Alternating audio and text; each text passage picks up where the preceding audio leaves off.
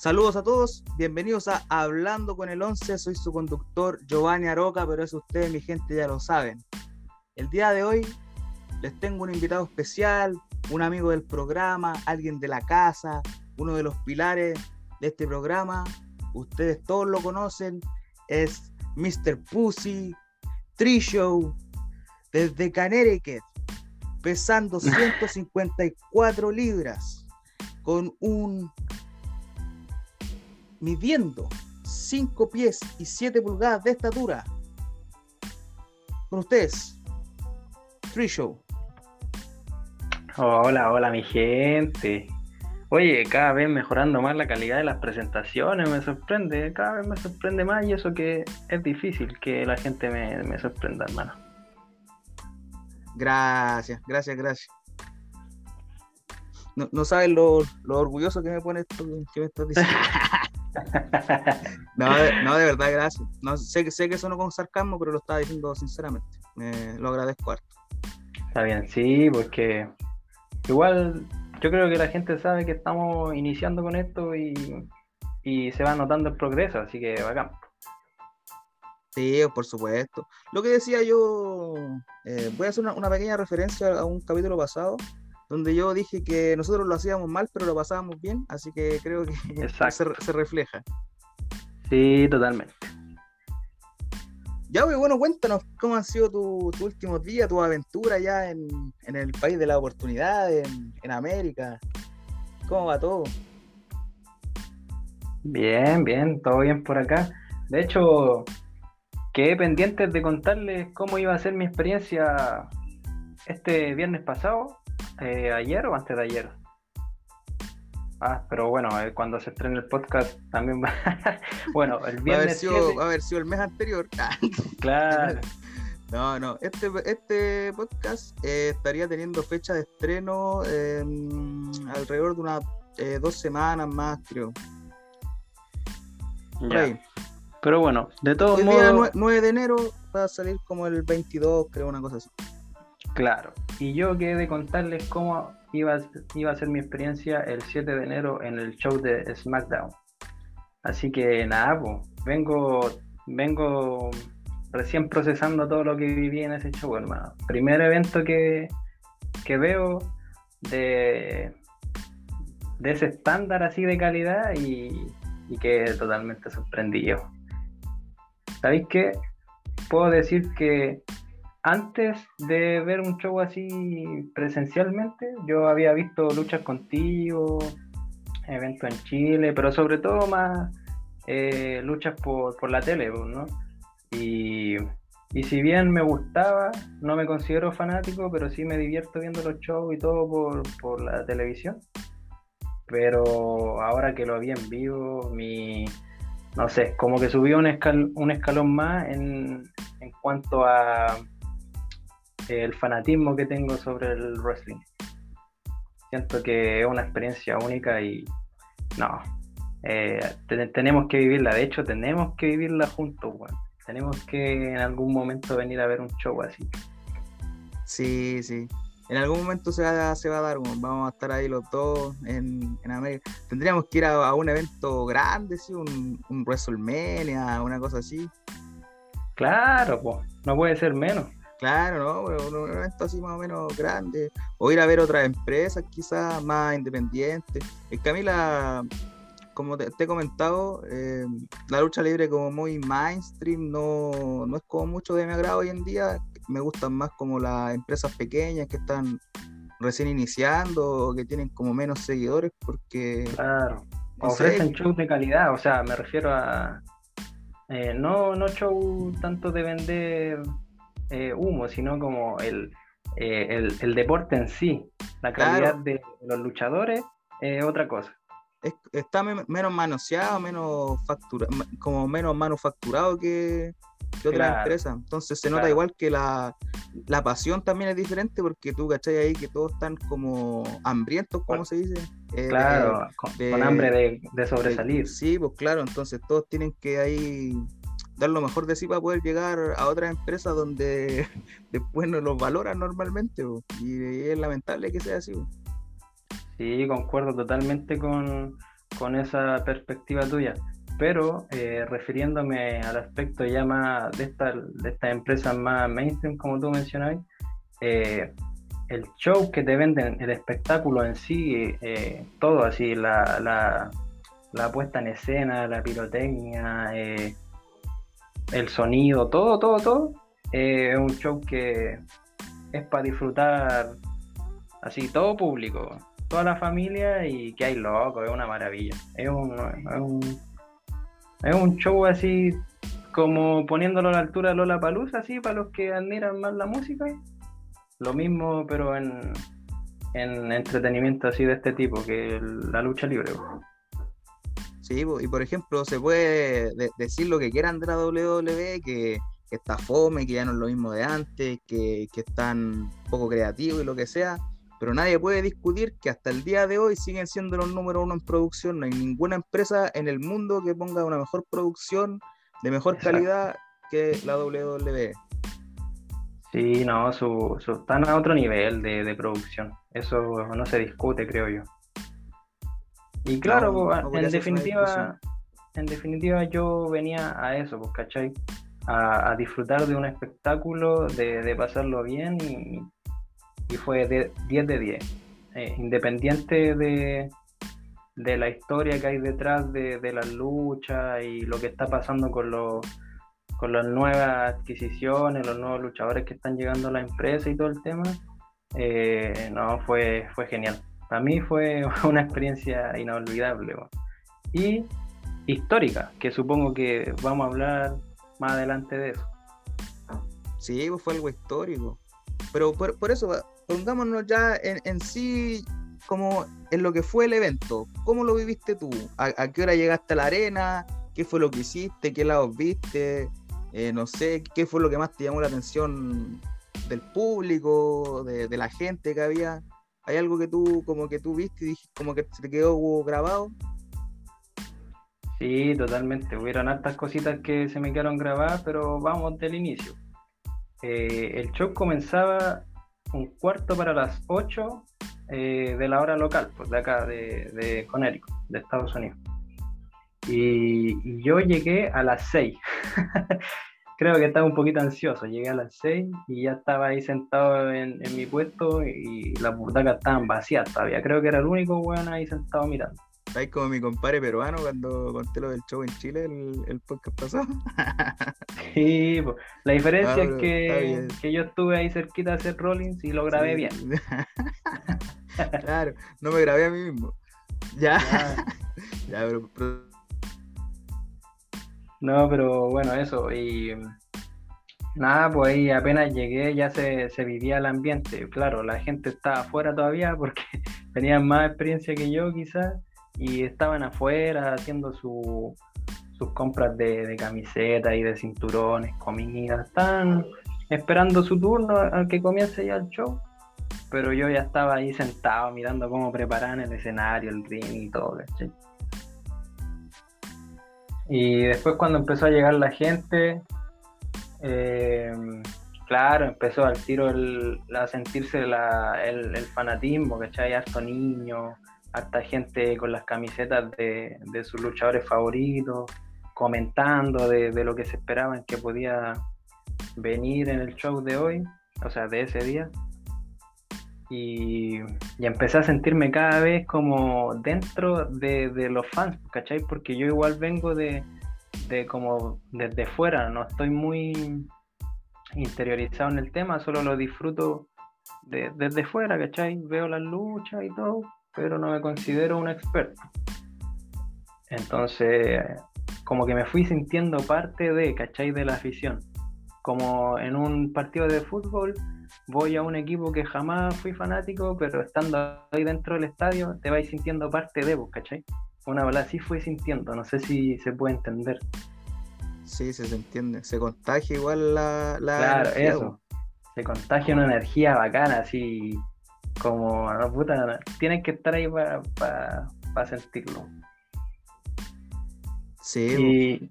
Y, bueno, ahí empezaron a hacer las primeras introducciones con video, mostrando historias de, la empresa, eh, haciendo como unos unos pequeños highlights de como de los luchadores históricos que han pasado por ahí, todo el tema. Hasta que empieza el, el primer evento, que fue el Dark Match, y fue nada más y nada menos que de, de Tommaso Ciampa y Pete Dunne. ¿Y cómo, cómo, viste la lucha? ¿Tú igual a ellos lo habías visto luchar en NXT? Yo varias veces te, te recomendé y dimos show en paralelo donde aparecían ellos. Tú ya lo habías visto, pero verlo ahí en vivo, ¿qué, qué te pareció? Eh, no, es otra cosa, es otra cosa. De hecho, dato curioso, yo, bueno, como comenté en un par de capítulos atrás, yo estoy trabajando ahí mismo en ese eh, espacio donde se, se hizo el evento. Entonces estuve trabajando para la, empresa. Estuve montando como los camarines, el backstage y todo ese tema. Y mientras me paseaba ahí por las instalaciones, me encontré con Tomaso Champa. Fue el primer acercamiento así cara a cara con un luchador. Y ya la presencia que tienen ellos, loco, así como de imponente, como de concentrado, como de personas profesionales, ¿vos cachai? ya, ya te dio una, una visión de la persona distinta a lo que se ve en la tele. Quizás lo veis como más humano, pero también como, como un profesional, ¿cachai? Y ahí lo grabé y todo, bueno, esa es otra historia. Pero después cuando salió él... Que te grabaste a ti mismo, ya cuenta que te grabaste a ti mismo. no, hermano. Lo primero que hice fue fijarme en la cámara porque me acordé al tiro de la historia. Pero, pero bueno, eso. Así que ahí cuando lo vi, pusieron su tema eh, de entrada y salió al ring, yo aluciné, dije, no, lo acabo de ver afuera, así, en el hotel, pasando al lado mío, y ahora está ahí como luchador. Eso ya fue, fue bacán. Bueno, después entra Pete Dunne con su tema nuevo, o sea, el, el antiguo, el original que tenía, con el que lo conocíamos. Y empezó la lucha, pues. ¿Sabéis que me sorprendió bastante de que la gente no se sorprendió tanto cuando salieron? Yo quedé loquísimo, así como con ganas de gritar y todo, así como wow.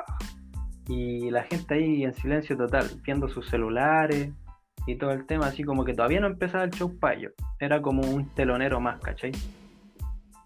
Sí, oye, es, una es una falta de respeto total. Yo cuando, cuando voy a algún show de, lucha, de, cualquier tipo, de que sea, por, por, ejemplo, yo he visto WWE acá en Chile, obviamente, como ya lo comenté antes, y yo nunca he tomado mi celular, ni siquiera para sacar una foto, ni para grabar, nada, yo como que yo voy a disfrutar del show nomás, no, no me fijo en nada más, porque igual una, eh, o sea, aparte de ser como una falta de respeto para ellos, eh, también es como que estáis botando tu plata, porque si tú pagáis para ir a ver un espectáculo, ¿cómo no lo vas a ir a ver? Pues por último disfrutáis todo, ¿no? Pues si en tu teléfono, ¿qué, mensaje tan importante te podría llegar? ¿Cachai? ¿O qué, tanto qué tan importante van a ser ver algo en las redes que lo podéis ver después cuando llegue a tu casa y disfrutar del show? Claro, claro. No, comparto totalmente tu, opinión. Eh, bueno, yo de hecho podría decir que tomé el celular para sacar fotos porque era un momento impresionante para mí. Igual la familia me estaba preguntando, así como, oye, ¿en qué estáis? Y sacaba fotos para mandar de vuelta, pues para el recuerdo y volar. Y, de alguna manera eh, me arrepiento de, los momentos que grabé porque tú también te concentráis en ver el celular, lo que estáis grabando y no estáis viendo las weas en vivo. Entonces te perdí un momento importante igual y bueno, me arrepiento de eso. Pero pero claro, fueron pequeños, o sea, par de segundos que grabé o saqué fotos, pero traté de concentrarme y disfrutar lo más, lo más posible el show, el espectáculo. Sí, es que son momentos, eh, bueno, como te decía yo, pues, eh, también a lo que hablabas tú, eh, delante de que no, no los conocían mucho, por ejemplo, a Pete Don, a, a Tomás Ochampa, que son luchadores que si bien son contratados por la empresa, están luchando en NXT 2.0 que se llama hoy en día y no ese programa no es visto por todos los fanáticos, o sea, hay gente que son fanáticos solamente de, del roster principal, como le llaman, eh, que vendría siendo Raw, SmackDown, que son las dos marcas principales de la empresa. NXT vendría siendo una tercera marca, hoy en día la cambiaron de tercera marca a que sea lo que originalmente se eh, quería que fuera, que era una marca como de desarrollo para crear nuevas estrellas.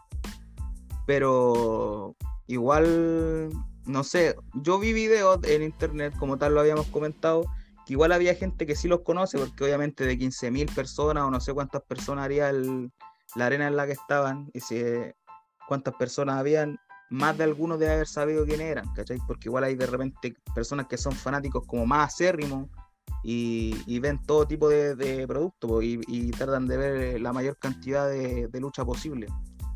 Pero no, no es como para sorprenderse, creo yo, en ese sentido de que no los conozcan, porque como te digo, no mucha gente ve NXT. De hecho, ese es el problema de que han hecho tantos cambios, que la gente ya lo está dejando de ver. Y eso igual me, me puso triste en su tiempo porque NXT siempre ha sido mi marca favorita y desde que empezaron a decaer, como que veo que cada vez se van metiendo en un hoyo y como que de repente hacen algo que como que los saca un poco, pero después se vuelven a hundir, entonces el futuro es incierto. No me gustaría ver que, que después la marca quedara destruida o algo así, sería súper penoso. Claro, no, sí te entiendo. Pero bueno, como tú decías, igual había gente que comentaba de él y que comentaban que venían de NXT, ¿cachai? Que había gente que estaba detrás mío y comentaba la lucha. Pero hasta ahí quedaba, ¿cachai? Sus comentarios y, y hasta ahí sería. Pero se notó demasiado la diferencia cuando ya terminó la lucha y venía el siguiente eh, luchador al ring eh, bueno, el siguiente fue Roman Reigns. Entonces ahí ya fue ovación total y casi se cae el estadio, la, la arena. Ahí fue como, eh, no sé, fue, fue como si hubiera entrado eh, la selección chilena así a la final del mundial fue demasiado ruido, los niños vueltos locos, la gente más adulta, eh, los fuegos artificiales, no, fue un show de luces también que te ponen ahí. Fue eh, alucinante. Y después empieza a hacer su, su, su monólogo en el ring, cuando de repente se corta y entra Brock Lesnar. Y ahí, ¿para qué decirte? Pues, también está su público y empezaron, Brock, Brock, Brock, Brock, Brock. No, ahí quedó la patada. Yo ya estaba todo desenvuelto, yo ya me sentía parte de, de toda la fanaticada, pero el problema era que no sabía a quién apoyar, hermano, porque yo quedaba loco con cualquiera que entraba. Sí, eh, bueno. Y, ahí eso era recién como los primeros, ¿qué? 10 minutos del programa, una cosa así, ¿o no? Como que recién estaba empezando. Sí, bueno, si llegaba 15 minutos y yo ya todavía no procesaba la lucha anterior y venía Roman Reigns, pues, estaba hablando Roman y entra Brock Lesnar. No, bueno, yo de verdad que estaba vuelto loco. No, no, no sé con qué palabras demostrar así como lo que sentía en el momento, pero, pero como que era eh, sorpresa tras sorpresa, sorpresa tras sorpresa, ¿cachai? Y no, la pasé bacán. Y claro, después llegué a la casa, vi el show, eh, la transmisión que salió por la televisión y, no se siente así el show. Tú veías algo así como piola, como que sin alto ni bajo, como que veí un, programa cualquiera. Y dije, oh, la, la media diferencia, loco. Quizás por eso hay mucha gente que no le gusta eh, la lucha o la critica tanto, porque de verdad que se vive distinto en vivo que, que por transmisión sí, o de ser algo diferente. Yo me acuerdo que, por ejemplo, la, primera vez que yo fui a ver la WWE, cuando vinieron a Chile la primera vez, fui con mi papá, pues mi papá me llegó, y yo tenía como 10 años, una cosa así.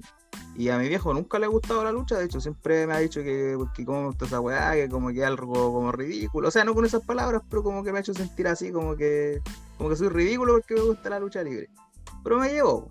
¿Cachai? Porque era como mi sueño y la weá.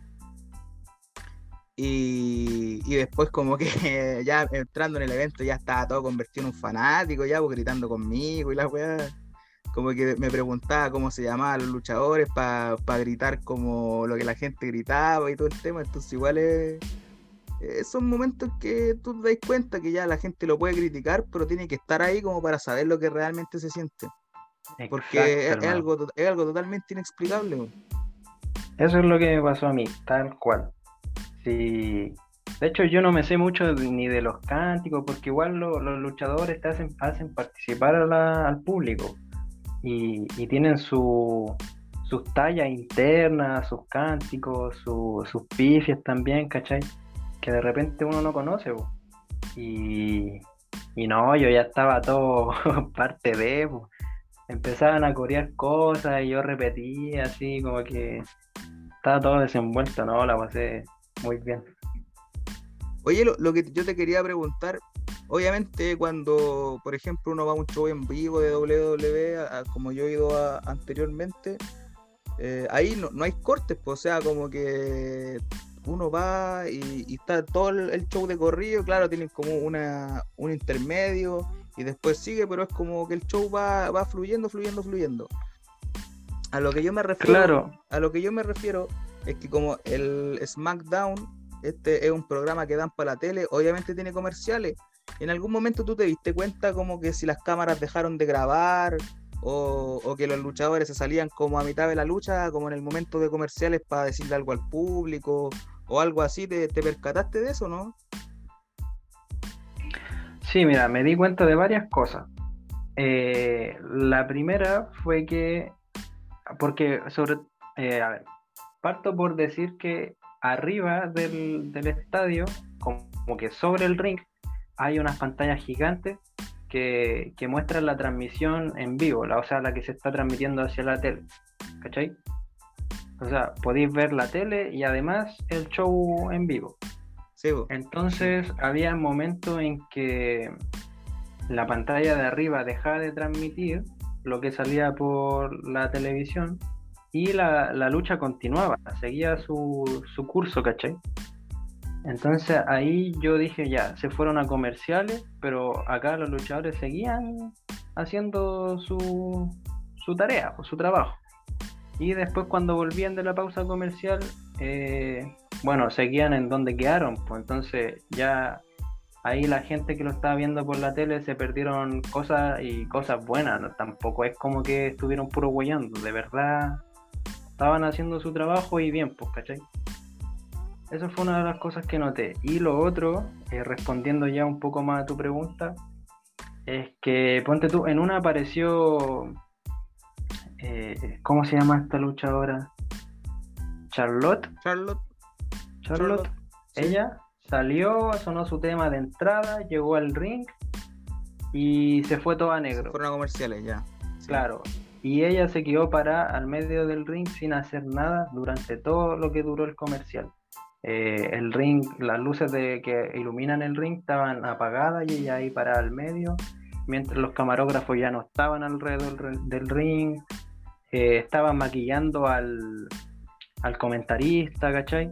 Ahí como que todo se fue a negro, pero obviamente el show para el público seguía, ponían cosas en las pantallas, este típico eh, como participación con el público cuando pone, no sé, vamos a enfocar la mejor barba del público y empezaban a mostrar ahí en las pantallas a, personas con barba, ¿cachai? Y hacer como esos típicos juegos gringos que hacen en los estadios donde juegan básquetbol, eh, béisbol y toda esa bola.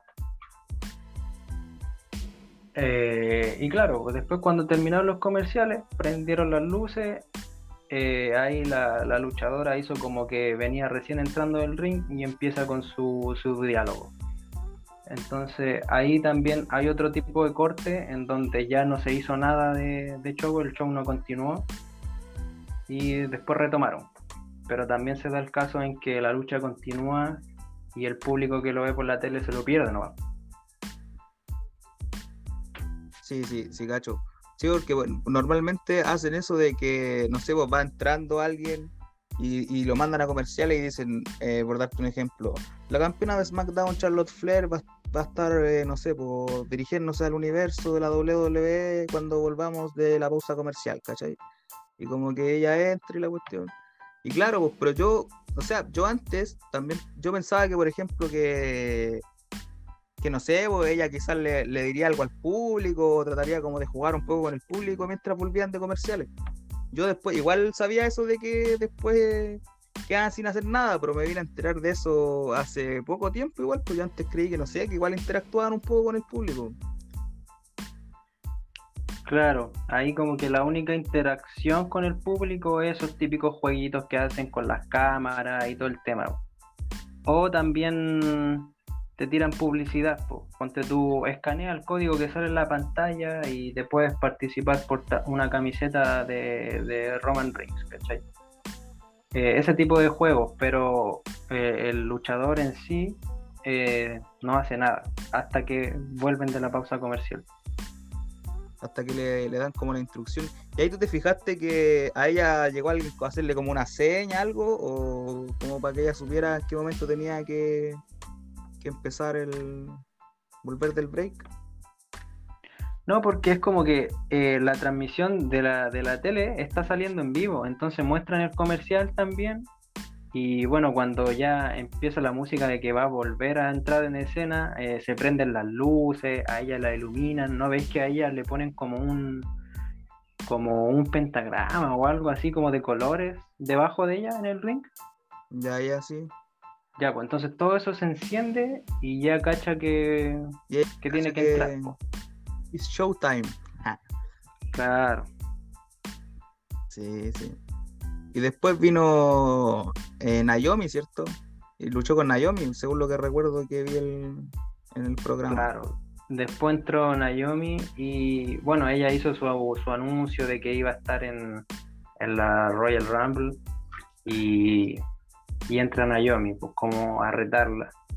Pero ella no quería luchar. Entonces Naomi va y le pega su combo, creo que fue. Fue una bofetada.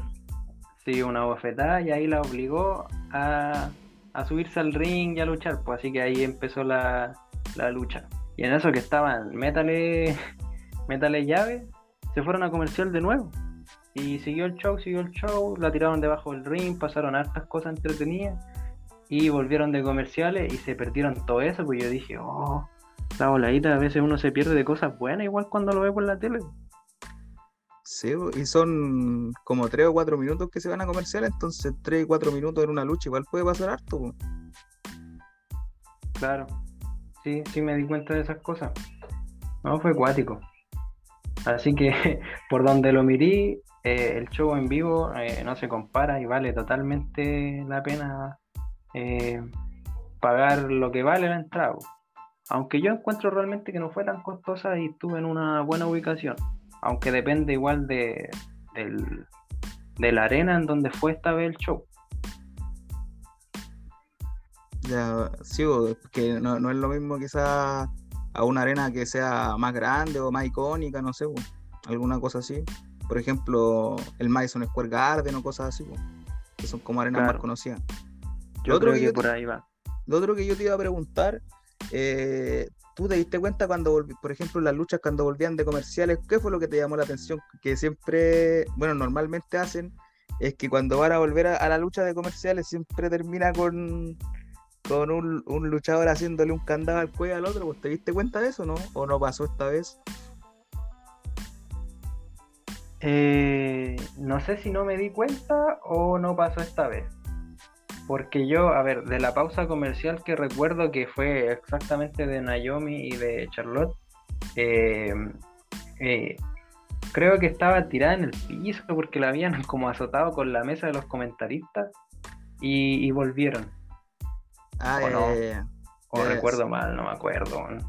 sí, normal, normalmente también pueden hacer, es que lo, que pasa es que antes, hace unos años atrás, eh, o bueno, en realidad casi siempre pasa, a veces no, pero la mayoría del tiempo, que por ejemplo se van a comerciales y después cuando vuelven, uno de los dos luchadores te está haciendo siempre un candado al cuello al y como que de ahí como que retoman de nuevo a, la lucha, Pero ahí, como tú bien dices, que, que la azotó contra la, mesa de comentarios, eso sirve para que después muestren una imagen y diga así como... Eh, como lo que pasó en comerciales, pues, ¿cachai? Entonces muestran ahí a la una azotando a la otra contra la mesa. Claro, pero, eso te hace darte cuenta igual de, del nivel de, de trabajo que tienen detrás, porque está, está todo como programado, todo calza. Todo minuciosamente armado, claro. Claro, justo en el momento que eh, hacen ese movimiento en que la azota contra la mesa y todo, eh, vuelven los comerciales. No sé si alargarán el comercial de más hasta llegar a esa parte o, o calza el, justo, el tiempo justo. Aunque dudo que alarguen los comerciales porque eso significa más plata para las empresas que pagan los comerciales y todo el tema. Sí, pues, y los luchadores tampoco tienen que tener como la cuenta, yo creo en su mente, porque, ¿cómo se llama esto? A ellos, ellos no se pueden alargar, por ejemplo, si el show dura dos horas, de repente igual ya se pueden pasar un poco, dependiendo del, del show y todo el tema. Pero, por ejemplo, si a te dice, al luchador le dicen, eh, no sé, ya tu lucha tiene que durar cinco minutos, son cinco minutos, porque si te pasáis y no sé, pues, así seis o siete, le estáis quitándole dos minutos a una cosa que viene después, porque quizás para la empresa es más importante, ¿cachai? Entonces siempre tienen que tener como los tiempos justos. Claro, no, sí, es increíble la preparación que tienen eh, esos deportistas, porque al final son unos deportistas, son actores. Son atletas, atletas de nivel, performance. Claro, sí, no, eh, son dignos de admirar los, los cabros. La verdad es que un aplauso para todos ellos. y, la verdad es que a veces por la tele eh, un show, no sé, de dos horas se me hace larguísimo y me dan ganas de repente de dormir o de hacer otra cosa y volver más despejado, ¿cachai? Pero aquí me metieron un show de dos horas en media hora, sin, sin exagerar. Sí, pues que estando ahí tampoco tenéis mucho tiempo de como de aburrirte o, de, no sé, pues de que tengan ganas de hacer otra cosa, estáis ahí, están todos prendidos, es como que tú entras a lo mismo igual. Pues. Claro, ¿no? Y, y como te digo, pues, vienen sorpresa tras, tras sorpresa. Yo, por ejemplo, igual cuando chico fui fanático de Yaka. Y cuando sale eh, Knoxville, yo quedé loco, quedé crazy porque no tenía idea de que iba a aparecer en ese show. Y apareció y fue un ídolo de infancia, igual que veía de cabro chico cuando hacía estupideces. Entonces, como te digo, fue sorprendente para mí en cada minuto. Cada minuto tenían una sorpresa que, me agradaba así, me, me dejaba atónito. me dejaba perplejo, me dejaba Sí, igual. Perplejazo. Perplejazo. el, el Knoxville había anunciado que quería participar en la Royal Rumble en como dos semanas antes, o una semana antes, una cosa así. La cosa es que se está especulando igual que él iba a estar en la Royal Rumble, pero no, se sabía si iba a estar en el show o no, porque yo al menos no, no recuerdo haber visto como alguna clase de spoiler o algún anuncio de que Johnny Knoxville iba a estar en SmackDown el viernes pero sí se sabía que, él había dicho que quería estar en la Royal Rumble y normalmente cuando pasan esas cosas es porque después se van a llevar a cabo. Claro, sí, pues ahí tú estuviste haciéndome como feedback de, de, a veces de lo que yo no entendía o de algunas cosas que te iba preguntando, pues y claro, me comentaba y eso y ahí como que asocié todo. Pero no, fue bueno. Su participación fue cómica, pero a la vez creo que no fue forzada y me gustó así su aparición. Eliminando, a, eliminando a Samito. sí, yo igual por un momento como que mi admiración por Sammy cuando veía NXT y me lo mostraste, yo empecé a sentirlo como uno de mis luchadores como favoritos, ¿cachai? Por la historia que tenía y todo el tema. Y ahora que apareció con este personaje distinto, totalmente distinto a lo que era NXT, eh, como que me gustó ver cómo, como Knoxville lo, lo, tiró afuera del ring, así como si nadie quedó de hijo. como que no me dolió así. Es que igual Sammy tuvo que, cambiar su personaje y evolucionar y, y desligarse un poco de lo que era antes y ahora igual ha estado encontrando un poco el éxito, porque antes igual estuvo como medio perdido y ahora como que le están dando dirección, ahora tiene una lucha pendiente contra Nakamura, que si es, no sé, un cuarto de lo que fue la lucha que tuvieron en NXT, yo creo que puede ser una muy buena lucha, hermano. Así que tiene una buena proyección Sami Zayn dentro de los próximos meses. Sí, me gustó harto, me gustó harto su, aparición. No me lo esperaba, es que, eh, bueno, comentarle un poco a la gente que yo, eh, el, mayor contacto que he tenido con la lucha libre ha sido con NXT porque tú me has recomendado harto esa empresa porque es una de tus favoritas y todo el tema. Pues entonces empecé como a, nutrirme mucho de esa empresa y de, de, esos luchadores que habían en ese tiempo, como de 2015 para adelante, ¿no? Si no me equivoco. Sí. Claro, pues ahí aparecía Sami Zayn, eh, eh, ¿cómo se llama? Eh, Corbin, está también... Kevin ah, Owens, que está en Raw ahora. Kevin Owens, claro. Está tu favorito, Bull Dempsey.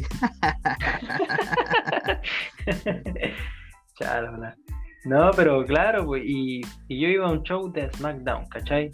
Así como otros rostros, pues, ¿cachai? Que, no, que en realidad no estaba muy acostumbrado. Y cuando empiezan a aparecer ahí en SmackDown, eh, Sami Zayn, Nakamura, eh, no, yo qué loco, sí, como te digo, vuelvo y repito, me sorprendió todo, todo lo que viene el show, me sorprendió para bien, me gustó Caleta. Pero si uno, uno se pone a ver eh, a los integrantes del, show, o sea, los luchadores que salieron en el show que tuviste, eh, todos son proyectos de NXT, o sea, con excepción de Lender, obviamente. Porque Roman, eh, Naomi estuvo en NXT, Charlotte estuvo en NXT, Corbin, Moss, los Viking Raiders, eh, ¿Quién más? Sami, Nakamura, el, Rick Books, el que toca la guitarra cuando entra Nakamura, también estuvo en NXT. Claro, claro. Y son puros proyectos de NXT. Entonces. por eso yo sentí que estaba viendo NXT y por eso me gustó Caleta, porque claro, tenía los logos y las luces, el ring y todo con la, la marca, el azul y el blanco y todo, pero estaba viendo un show súper familiar para mí, ¿cachai? Porque eran luchadores conocidos, era como, seguía como la misma línea de lo que veía en, NXT, así que no, me gustó Caleta. Me alegro de que, te haya gustado. De hecho, siempre como que he intentado inculcarte así como que veáis lucha, así como mira, siempre te mando, mira, ve esto, ve esto, y, lo bueno es que a ti te ha gustado, y eso igual es, bueno para mí, es bonito porque igual es como tener a alguien con quien compartir lo que a uno le gusta. Sí, sí, te entiendo. ¿no? por ejemplo, a mí me pasa, porque a mí me gusta caleta el, básquet y, es fome porque no puedo compartirlo con mucha gente en, Chile, o al menos de mi círculo cercano, porque no tampoco es un deporte que llegue muy fuerte a, Chile, igual que la lucha. Entonces no hay mucho con quien compartir, ni debatir, ni opinar, ni, ni tener sus pequeñas rivalidades así. Entonces, igual lo que no encontré con el básquet, con el fanatismo que tengo con el básquet, lo he estado encontrando con las luchas, pues es bonito ahí compartirse videos, opinar de los luchadores, de los shows y todo el tema, así que creo que eh, el año pasado, que es como que más contacto tuvimos entre nosotros dos con la lucha, fue como la preparación, como que el destino me preparó para este momento y, y valió la pena. Creo que todo calzó. Todo calzó excelente. excelente, excelente, como decía mi caballo ahí. Una referencia más a mi caballo pececillo. y las referencias no paran, si aparecen en todos lados. Don Felipe. Don Felipe, esto es más rico que comerse un completos. no, pero como te decía, eh, eh, es bueno que, tengamos esto de, de qué comentar, pues sí, usted te he dicho harto que veáis varios shows. Y bueno, obviamente tampoco te voy a poder meterte, no sé, vos 20 años de, luchas que he visto en puta meses, pues, ¿cachai? Igual nunca vaya a alcanzar a ver todo lo que yo te voy a mostrar, pues. Pero hay tratado de ver la mayoría de las cosas, lo, más actual en realidad, pues. Y lo, bueno es que ahora como más o menos te estáis ya familiarizando, quizás tu fanatismo va a empezar a crecer, después quizás sea algo que te guste mucho, pues, ¿cachai? Entonces, como que queda de aquí eh, al futuro, de, muchas cosas más que vaya a poder ver. Sí, pues no, y como te digo, yo me quedé con, con las únicas ganas que me quedé del show es que me gustaría presenciarlo con, no sé, pues contigo, con alguien más que, que apañe, que disfrute el show de la misma manera, porque fui solo, pues, ¿cachai? Eh, en un país extranjero y solo viendo un show eh, totalmente nuevo para mí, pues. Entonces iba como con esa incertidumbre, quizás, como que quizás no le iba a pasar muy bien y, y todo ese tema, esos rollos pero, pero una vez entrando y metiéndote como en el show y sintiendo lo mismo que sienten las personas que están a tu, a tu lado, así, ¿no? Fue, fue bacán, me hicieron sentir cómodo igual, lo disfruté del show como se debía, pero siento que sería otra cosa si, por ejemplo, fuera contigo, pues entonces esa como por ponerle nombre a esa cita queda pendiente y tenemos que lograrla, hermano. Tenemos que ir a un show así de un de este estilo juntos. La, otra semana me voy para. No, pero sí, todavía queda vida, hermano. Todavía lo, vamos a lograr. Si yo no, no, me puedo morir si no voy a ver un WrestleMania, hermano. Quizás ya WrestleMania, WrestleMania, no es lo que solía hacer, pero, pero igual es, es el evento más grande de lucha del año. Entonces es como uno tiene que estar ahí me imagino ahí entre, no sé, 80 mil, 90 mil personas. No, sería la raja. Sí, pues totalmente. Más encima que ahora son dos noches, tenéis wrestling un día y el otro día te, te levantáis a ver wrestling de nuevo. Claro, claro. Y eh, cabe destacar que apareció en la transmisión, weón. Eh, Sí, Aparece un, puntito, me, mandaste una foto. Sí, fue loco. O sea, ni yo me había encontrado, pero reconocí a los, personajes que estaban delante mío. Había un loco con la camiseta de John Cena y otro con una de fútbol americano. Ya esos dos vi la transmisión y yo dije, oh, yo debo estar detrás de estos locos. Y así que ahí empecé a mirar y claro, haciendo harto zoom me veo. Así que rompí o sea, conseguí varios hitos, desbloqueé varios como, claro, hitos en mi vida sin querer, que todavía no hablamos de los otros, porque de hecho deberías contarlo tú, porque yo no tenía idea. ¿De qué? Ah, lo, primero que iba a decir, que ¿cómo se llama esto? Y claro, le, empezaste a hacer zoom y fuiste a encontrar tu mascarilla, ay, te, te, te, Se me veía los puros ojos, hermano. Ah, no, pero me reconocí porque era el único. Era el único imbécil con un polerón y encima una polera manga corta. No, no vi a nadie con ese flow. La bella volar. ¿Y de qué era la polera? No sé, pero era una polera negra nomás, hermano, con una. como con una línea, un bordado encima. La voy a volar, pensé que te había ido ahí vestido de, de Roma en alguna vez. no, si estuve cotizando, hermano, pero no, mucha plata para una polera que mejor me la estampo en Chile por 10 lucas. Claro.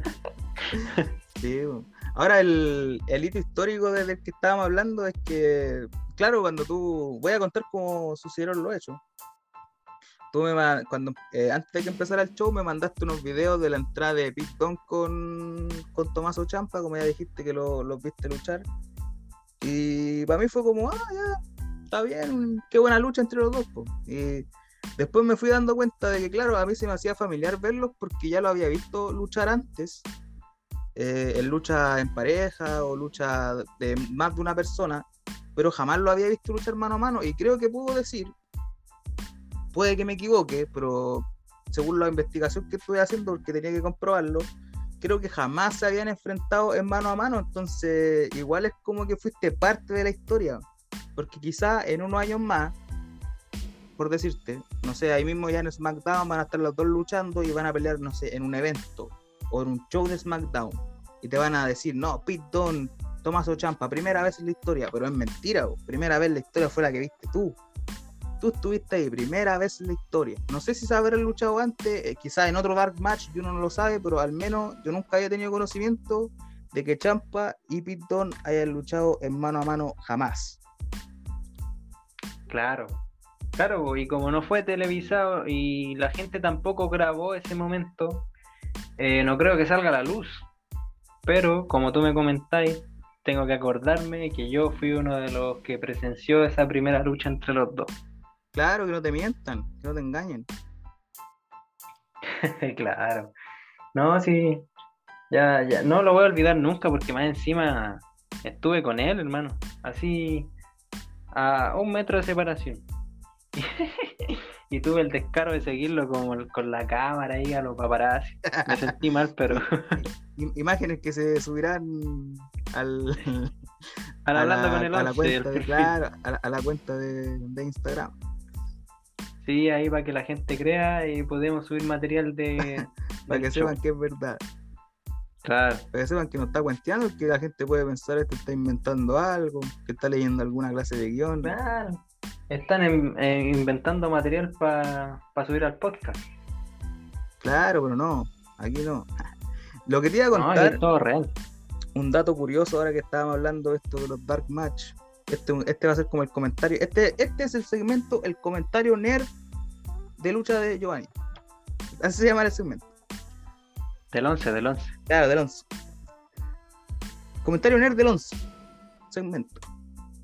En el año 2002, Brock Lesnar ganó su primer título de la WWE venciendo a La Roca en el evento estelar de SummerSlam del 2002, que es considerado por muchas personas y por mí también como el mejor SummerSlam de la historia.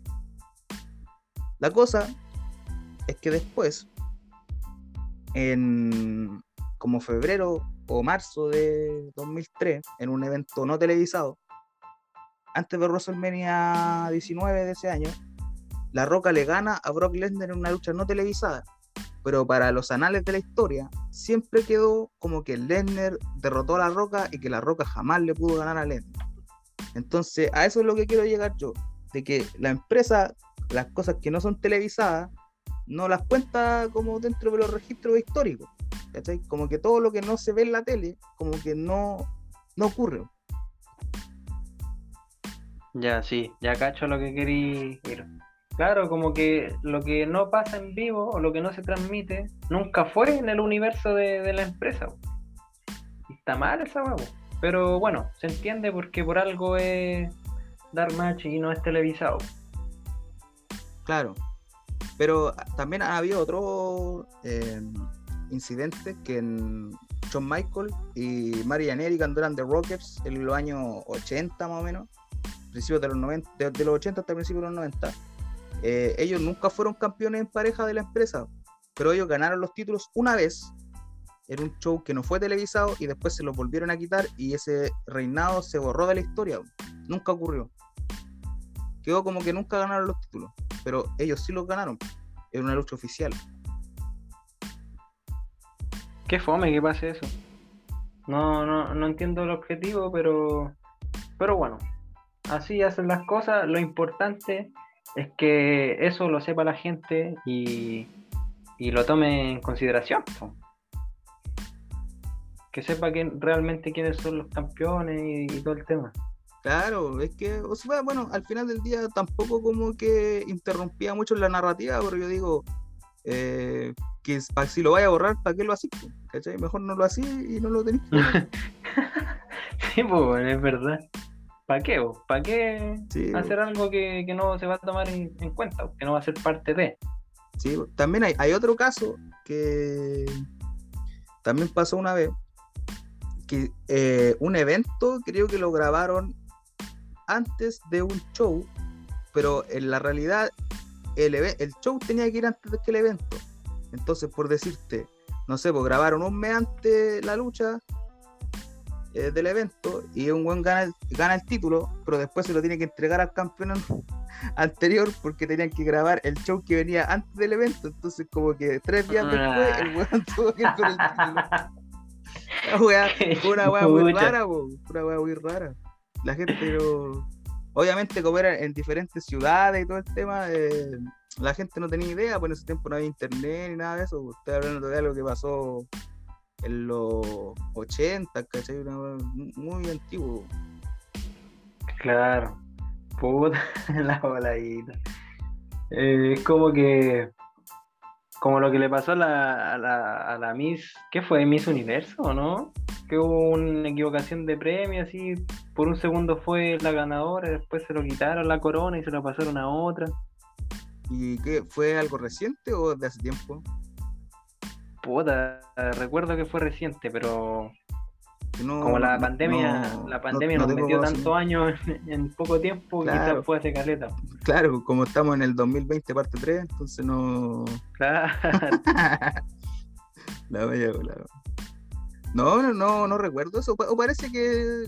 ¿Para qué te voy a mentir? Creo que puedo, puedo haber escuchado la, la noticia, pero no, no te podría decir así como quién fue ni. No, no, no manejo la información mala mía, hermano, porque tampoco tiré un, tiré un una noticia sin, sin tener fundamento, sin haber Segmento nuevo, noticias sin fundamento. es el segmento que acabamos de inventar. Bueno, ahí anótenme para el Waldi de la semana. no, sí, ya, ya, tenemos a una persona que es el Waldi de la semana, pero, pero no lo podemos decir todavía.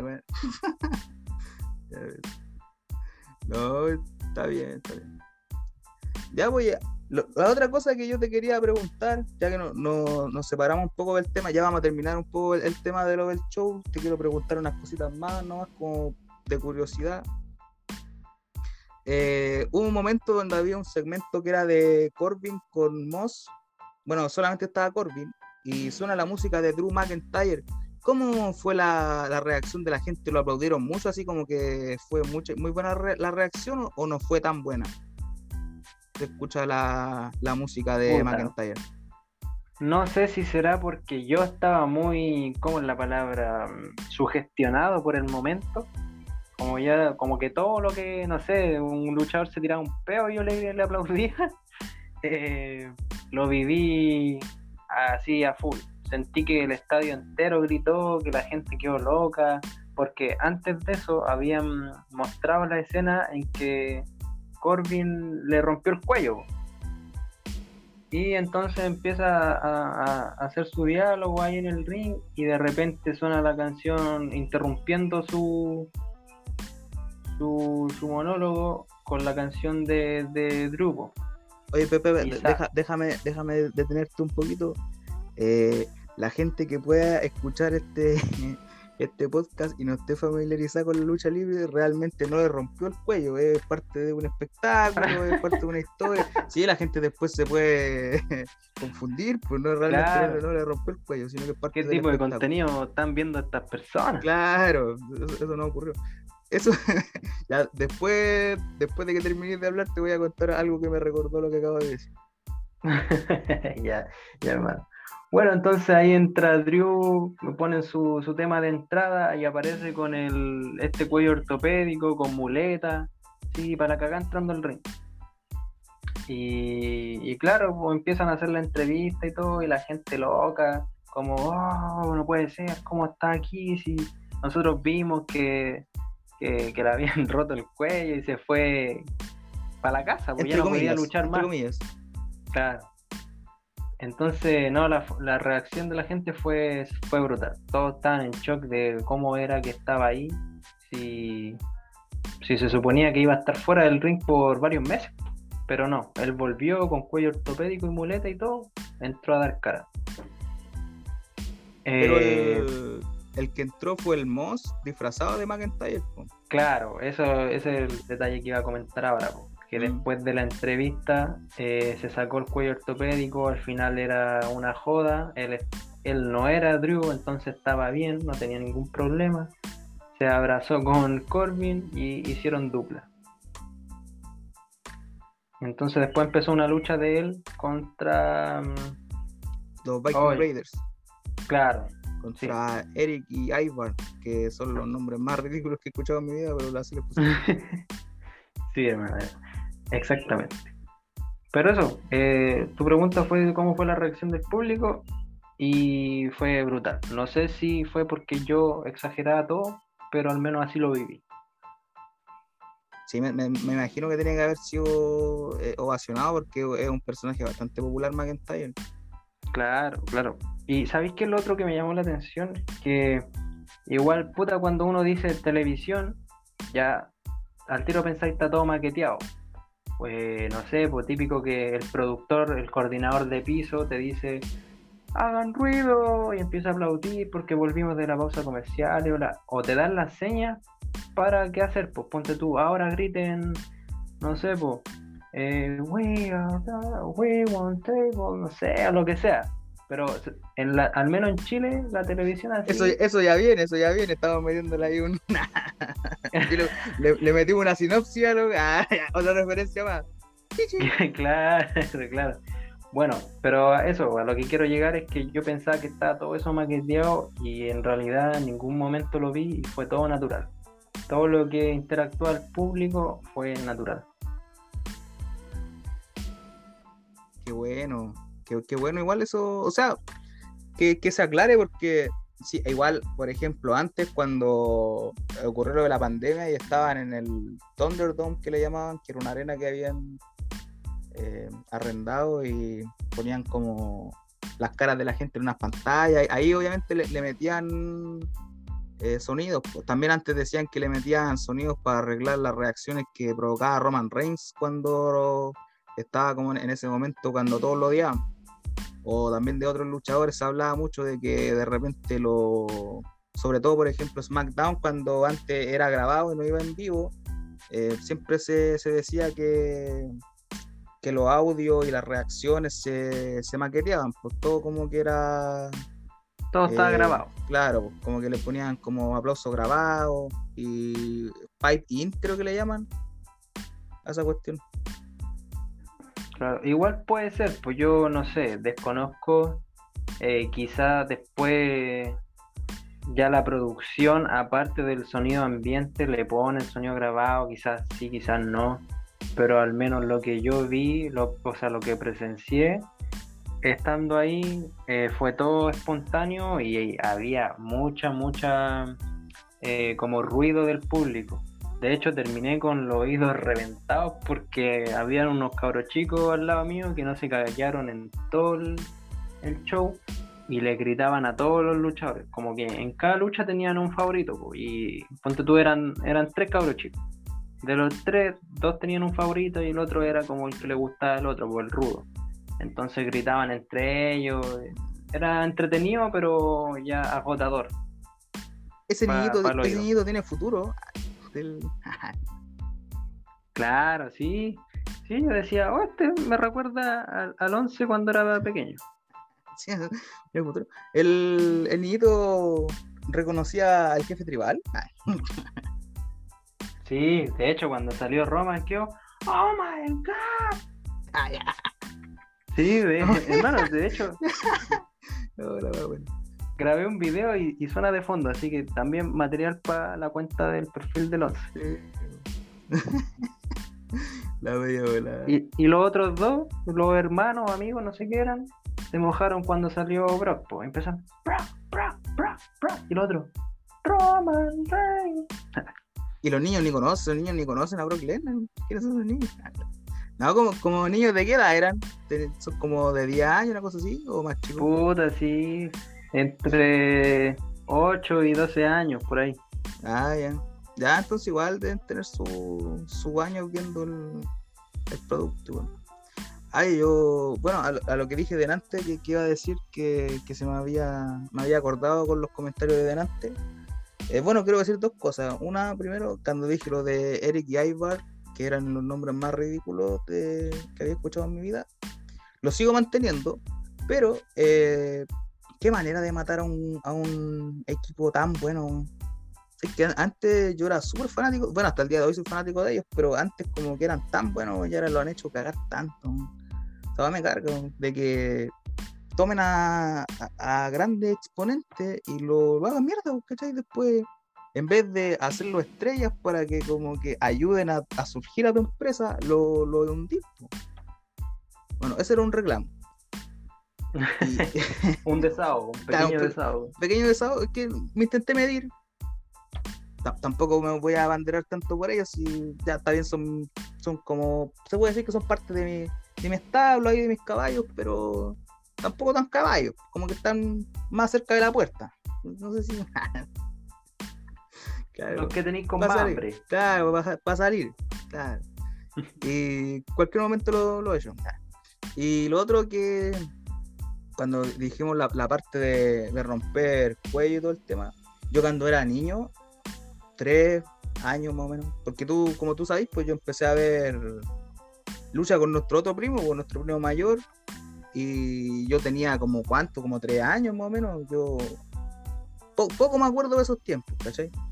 Pero me acuerdo específicamente de que yo escuché que mi primo dijo, o que el comentarista dijo, que en su momento Taker le había quebrado el cuello a John Michael. Y yo me lo imaginaba así como que el gol, como que le había cortado la cabeza a Michael, es una wea así, hermano. Y como que yo así terrible. ¿Cachai? Eso me imaginaba yo, porque en esos tiempos más encima John ni siquiera estaba en la empresa, como estaba lesionado, no aparecía. Entonces, Le hizo un fatality. Claro, yo pensé que, que esto el Mortal Kombat, una yo pensaba que era eso. Y después no, pues claro, después cuando vuelve yo lo vi y ahí vi que estaba todo bien, pero eso fue lo que pasó en mi mente de, de cabro chico, de niño. Claro, y lo que pudo haber pasado por la mente de muchos de los que están escuchando esto cuando yo dije esa weá. Lo siento. No era tan literal. De romper el cuello. No, pero en todo caso, obviamente, niños pequeños no van a estar escuchando este programa. De hecho, nuestro demográfico va como de los 23 años hacia arriba, una cosa así. Ah, ya tenía el estudio ahí de nuestro público objetivo hecho.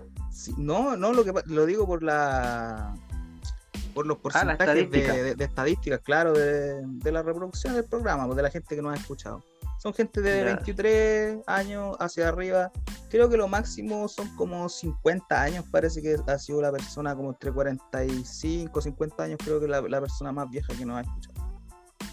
Mira, claro, igual se entiende porque me imagino que los niños no, no están ni ahí con Spotify. Porque es la principal red, donde, o sea, plataforma donde sale este streaming. Claro. O sea, estamos tratando de ampliar un poco las aplicaciones, pero claro, salen en Spotify, aparecen en Anchor, en, en Applecast y en bueno, en varias otras aplicaciones más, pero son todas como tipo de podcast, son todas, son como podcast algo, una cosa así. Ah, hay un pequeñito eh, spam para donde pueda escuchar la gente este contenido. De hecho, ahora si quieren, puedo hacerle la estadística de inmediata, para pasar toda la información de inmediato. Pero, pero, no, no lo vamos a hacer todavía. De hecho, aquí me estoy metiéndome recién Estamos disponibles en, te digo inmediatamente, compañero. Oh, oh, oh, en vivo y en directo. En vivo y en directo.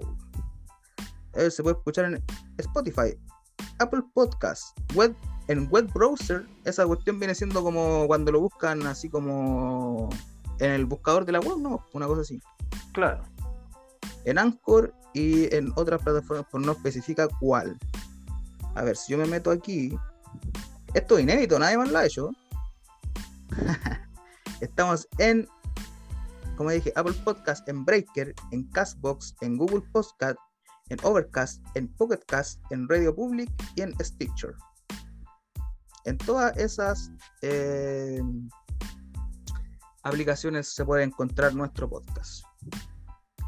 Así que ya sabe la gente y eh, no muy lejano vamos a ampliarnos, obviamente, ¿no? Vamos a tirar obviamente su, YouTube, su Twitch. Su Twitch, claro. Para que la gente ya nos empiece a conocer eh, físicamente. Claro. Oye, también... Podríamos poner un, objetivo, así un logro desbloqueado. Si llegamos a tantas visitas, no sé, se van a ganar el derecho de conocernos. Sí, sí, puede ser. Podemos rifar hasta una, no sé, una invitación a algo a un show de SmackDown. Ustedes pagan sí. Eh, sí, pues lo invitamos. Lo invitamos Solo la invitación que ha hecho, pero ellos se costean todo. Claro. acá lo esperamos. Igual los puedo invitar a un show de SmackDown, pues ahí me lo puedo hacer en el Play, con, una figurita. en los paseos, los paseos. Claro, los paseos en el Play. Y claro, como te decía, no, no, cometí un pequeño error. Hay gente desde los 18 años hasta los 44 años que nos escucha. Ah, mira tú, se agranda entonces el, rango etario. claro, sí, yo, tenía claro, pero sí, pero nuestro, como te dije, nuestro público como más, como la mayoría de nuestro público es entre los 23 y 27 años. El 72% son hombres, el 26% son mujeres y el otro 2% no está especificado hay diversidad también en este mm. podcast, me, parece correcto.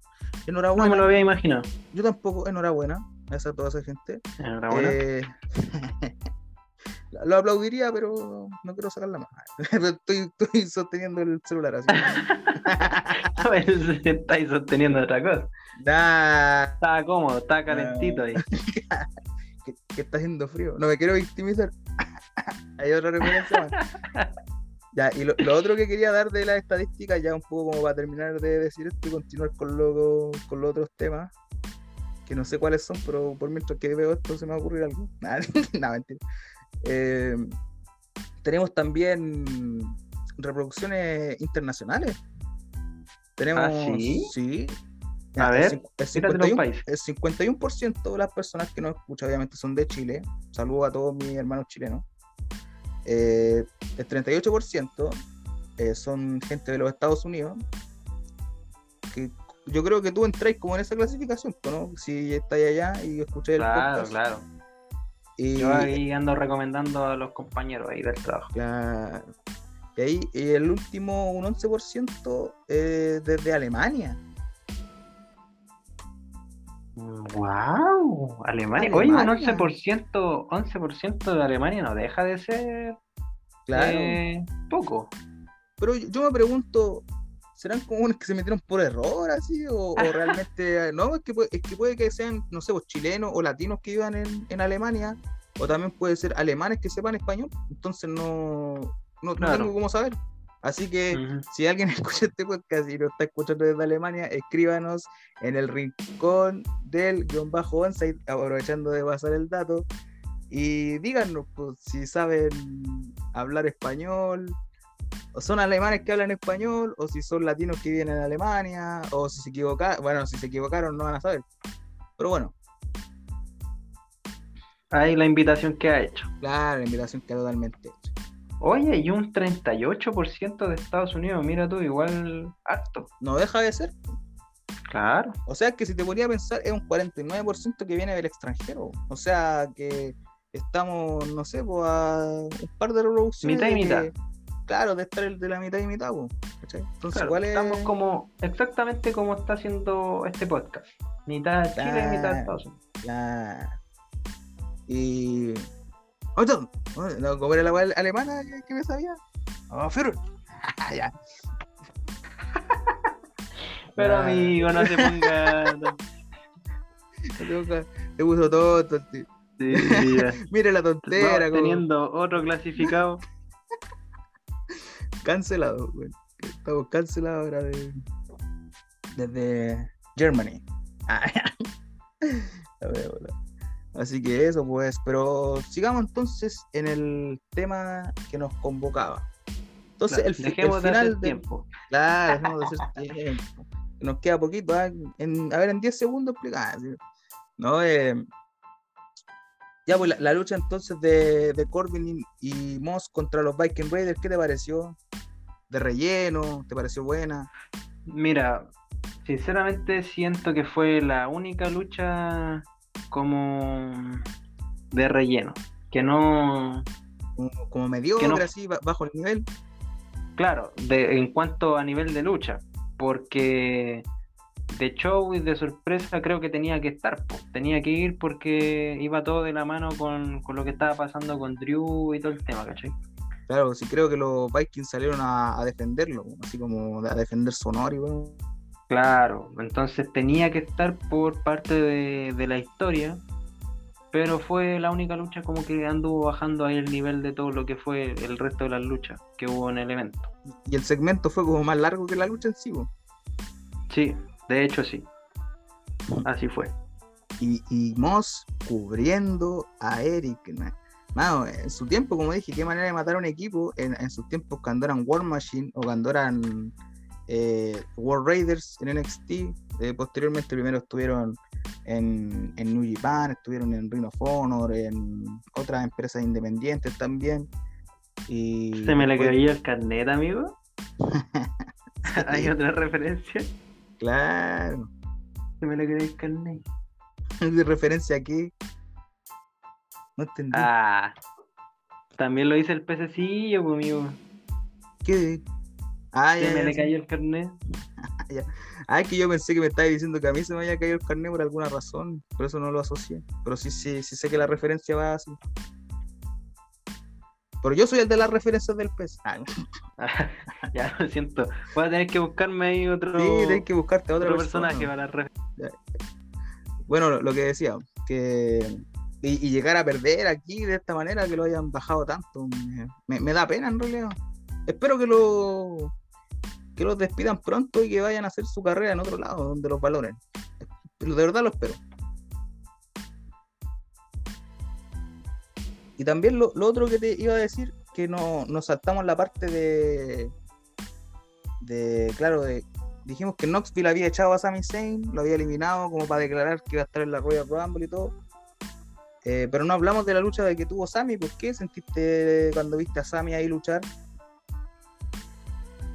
Puta, eh, tenía muchas ganas de ver luchar a Sami por las expectativas que me venía haciendo cuando lo veía, eh, claro, cuando lo veía en NXT.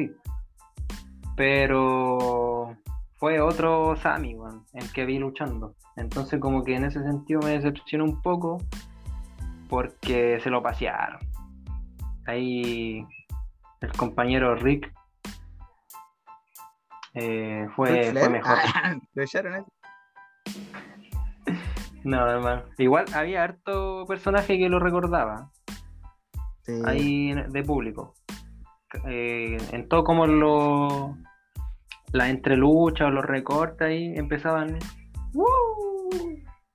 y después el estadio completo seguía y, y lo repetía y seguía el juego. Bueno, pero no nos desviemos del tema. Eh, ¿Qué te está diciendo? No, no sé, está ahí diciendo que, el, que Rick eh, estaba paseando Samito. Claro.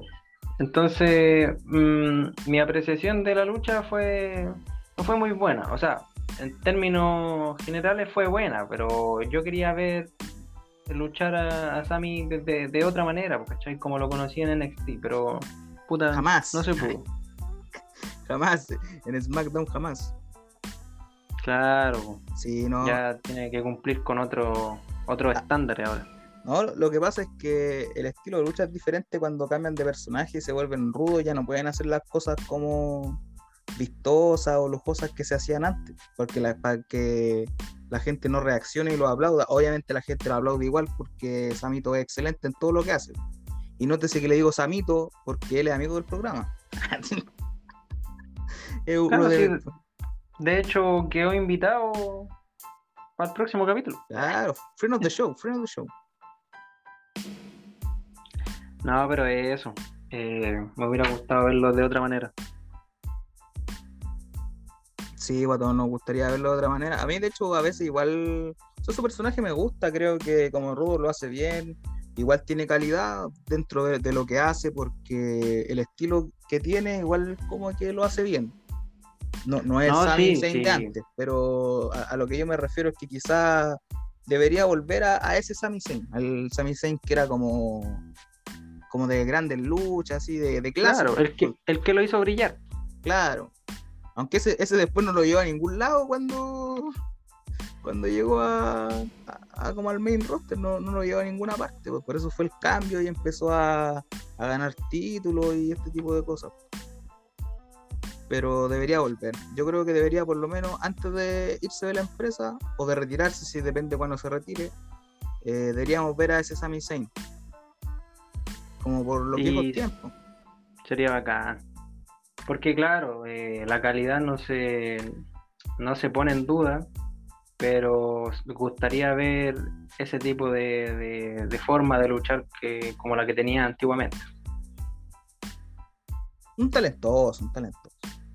Y bueno, después de todo, todo lo que hemos repasado ya, viene llegando el evento estelar de la noche, una lucha que, que ya, para que estamos con cosas, la hemos visto hasta el cansancio, ya igual para mí, como que, no sé, como que se vuelve repetitivo. Es una de las rivalidades más grandes de la, último, de la década, de la última década. Porque realmente ha sido la única rivalidad en parejas que ha durado tanto y han luchado un montón de veces y han tenido muchas luchas eh, muy buenas. Y, esta del, del, del viernes no fue la excepción.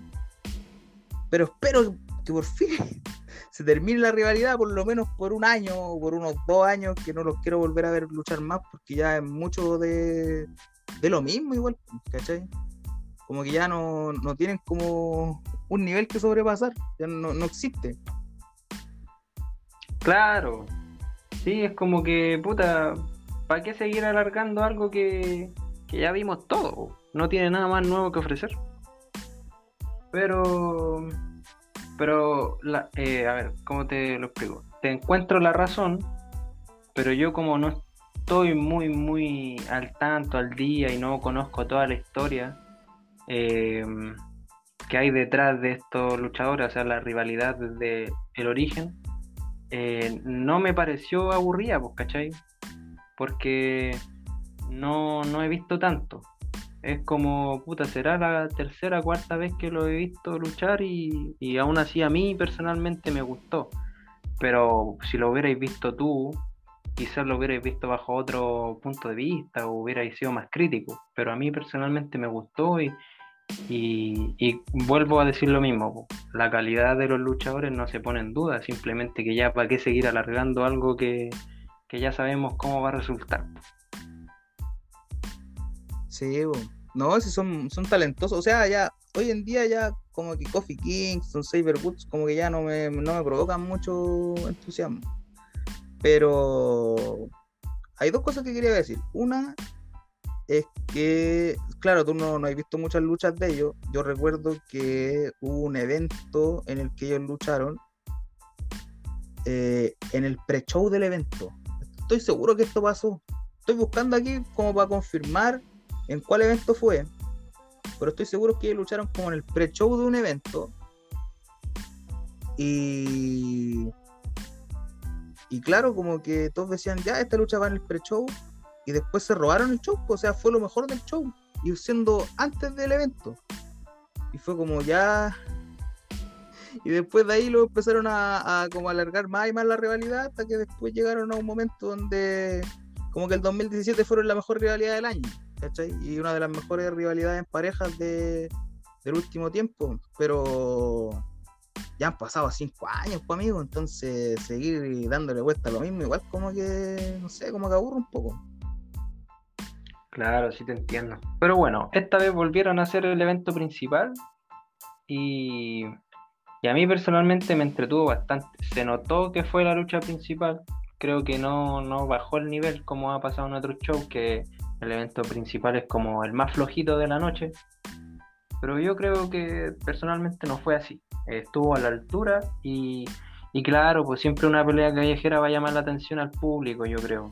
Porque están los, los basureros, están la- las cosas que sacan debajo del ring, están las peleas afuera del ring cuando se meten con el público.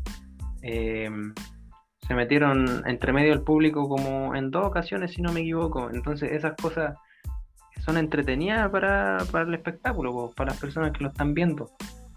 Entonces no, yo creo que nada que decir, a mí me gustó bastante. Hermano, lo, lo- lo logré encontrar, viste, yo sabía que era Summerland, pero tenía que, eh, tenía que rectificarlo. Sí, fue en Summerland del 2017. Hubieron tres luchas en ese pre-show y ellos fueron como el evento estelar del pre-show, se puede decir. Y se robaron la lucha, o sea, se robaron el show, se robaron, me acuerdo que fue la mejor lucha del show. Y ahí después se arrepintieron de haberlos tirado en el, en el pre-show, recuerdo. Pero como te digo, eh, son buenos elementos, pero ya después de estarlo mezclando mucho tiempo, como que no, no ayuda como a progresar. Pero lo, que, lo que tú dijiste igual de, las luchas callejeras y todo el tema, em, igual, es bueno. A mí no me gusta mucho de repente cuando hacen ese tipo de estipulaciones, sobre todo en esta empresa, porque siempre, em, como están prohibidos como los golpes con la silla en la cabeza o, los golpes como que están prohibidos golpes de cierto tipo, como que siempre encuentro que esas luchas son como iguales son como no tan violentas como deberían ser. Entonces no me llama mucho la atención en ese sentido. Además las luchas violentas tampoco me llaman mucho la atención, así como con mucha sangre y esas cuestiones, no, no, no es como lo mío. Y eso, básicamente eso. También hablaste de, de que el, evento estelar debe ser la mejor lucha de la noche y no necesariamente es así, porque los, estelaristas de, de la, en la lucha libre normalmente en la mayoría de los casos no siempre son los mejores luchadores de la empresa.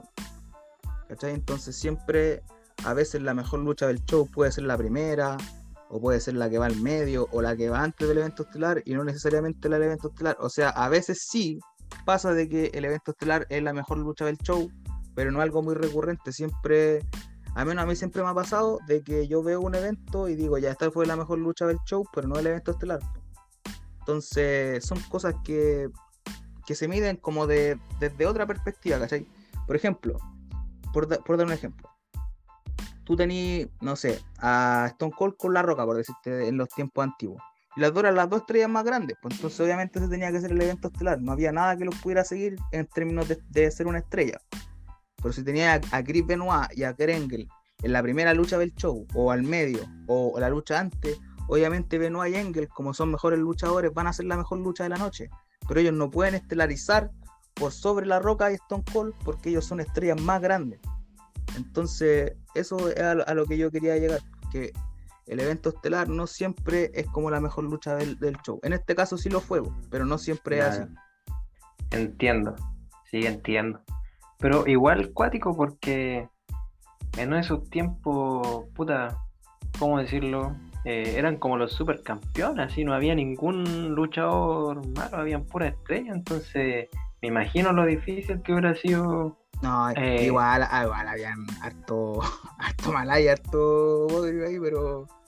Pero todos tenían su espacio. Sí, sí como, como, como en todo, siempre tiene que haber un regalito por ahí, pero, pero me refiero a que el nivel de, de de reconocimiento o la cantidad de estrellas de la marca que había en esos tiempos era gigante, pues el roster era casi de puros luchadores reconocidos, ¿no? No es como ahora. o sea, es que hoy en día no, se han creado muchas estrellas en la empresa, eso es lo que pasa, no han, siempre van como con los mismos. Antes, la diferencia de antes ahora es que antes todos tenían como un propósito y hacían que todos se vieran bien dentro del papel que ellos desempeñaban. Por ejemplo, por, ejemplo, había uno que era, no sé, el campeón peso liviano, por decirte. Ese nunca iba a estelarizar el show, pero sí podía estar dentro del programa y tener su espacio, sus 5, 6, 7 minutos donde él podía mostrar lo que sabía hacer, ¿cachai?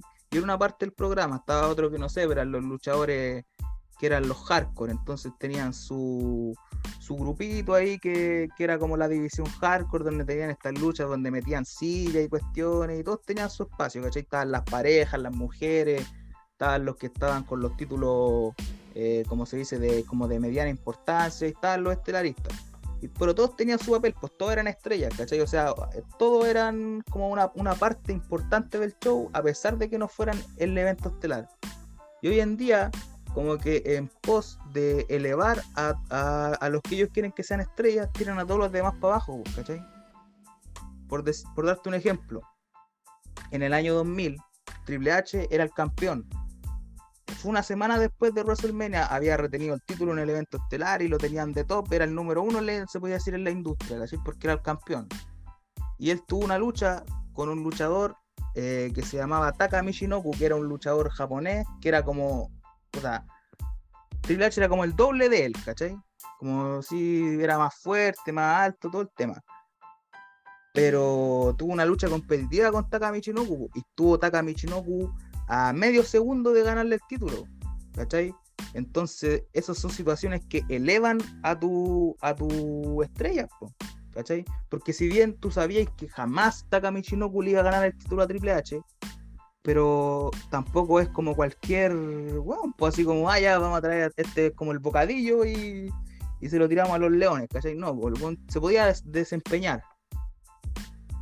Claro, y es el tipo de situaciones que no se están generando hoy en día, pues, como que se da a entender de que quieren tener a un a un personaje principal superestrella y a los demás no le dan ese protagonismo, pues, quieren como que todo vaya hacia una persona y que todos sabemos quién es, ¿o no?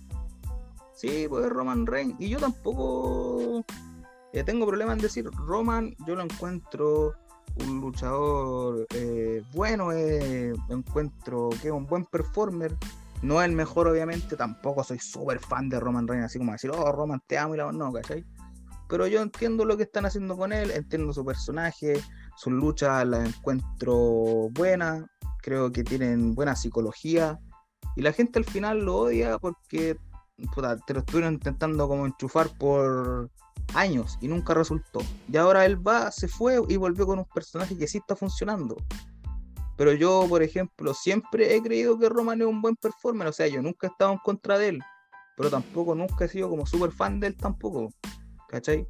Yo creo que, que está bien en el sitio en el que está. Porque, por ejemplo, a ver, si tú veías a una persona como Roman Reigns, puta, ¿cuánto será? Un metro 85, 86 debe medir. Un buen de, puta, 125 kilos, por decirte. ¿Cachai? Así musculoso y la weá, pero largo, con barba, así atractivo y la weá. ¿Tú en qué posición lo vas a poner en la cartelera? En el evento estelar, ¿o no? Claro. ¿Cachai? No, no, no hay otra no, hay otro lugar, ¿cachai? ¿En qué, aquel que lo vaya a tener haciendo? de persona, de, de, atleta da para eso. Y se tiene que ocupar para como que responde. Claro. Además que él tiene, tiene su linaje, su dinastía, su, su familia, son todos luchadores. Y, y, claro, la gente dice, no, los fans dicen, no, que Roman es terrible, que es pésimo, que es aburrido, que no sabe hacer esto. Pero todos los, los luchadores, incluso que son eh, leyendas de la lucha libre, que se han ido de WWE y ya no tienen nada que ver con la empresa, así como para que digan, no, es que dicen eso porque tienen que quedar bien. No. Los buenos se han ido y han dicho todos que encuentran que Roman es un buen performer y que es un buen luchador. Y yo lo comparto con ellos. Yo creo que, obviamente no es el mejor, pues yo tendría a muchos otros buenos por encima de Roman siendo el campeón, por, darte un ejemplo, ¿cachai? Pero yo creo que el loco se merece su sitiar en el evento estelar. Y si es el campeón hasta ahora y lo ha sido por más de un año, que esto está bien. O sea, a mí no me aburrió su reinado, creo que lo ha hecho excelente. Y estamos esperando a que rompa el récord de, reinado y, y eso, para que se lo quiten por fin. Claro. A mí me pasa que lo único que no me termina de convencer de Roman es eh, como los movimientos finales que, que, le dieron. Siento que podría haber sido algo más, no sé si más vistoso, pero no sé, mejor acabado, más, más, mejor trabajado, no sé si me explico. Como que siento que un convito así y hacerlo como, no sé, no me termina de convencer.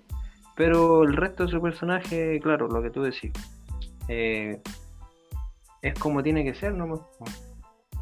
Hace su papel y, él, su presencia lo, lo apoya, o sea, comparte con ese papel y encaja perfectamente. Sí, a, lo que tú te, te referís como a la, al tipo como de ejecución de la llave. Que quizás él si lo hiciera de otra manera se podría ver como más devastadora, así como más... Claro, exacto, más, devastadora, como, realmente podéis ganar una lucha con ese movimiento. Sí, pero, realmente no, a mí no me da esa impresión. Lo que pasa es que el, puñetazo ese, el del superhombre, es como lo que prepara la llave final, pues, entonces no, él no, ha ganado jamás con esa llave. Creo que la, lanza es su... ¿Qué? ¿Cómo encontráis la lanza? ¿Creéis que la lanza es como una...? No, pues me pasa lo mismo con la lanza y con el puñetazo, así como que, no sé, podría ser algo mejor, más devastador. Mm.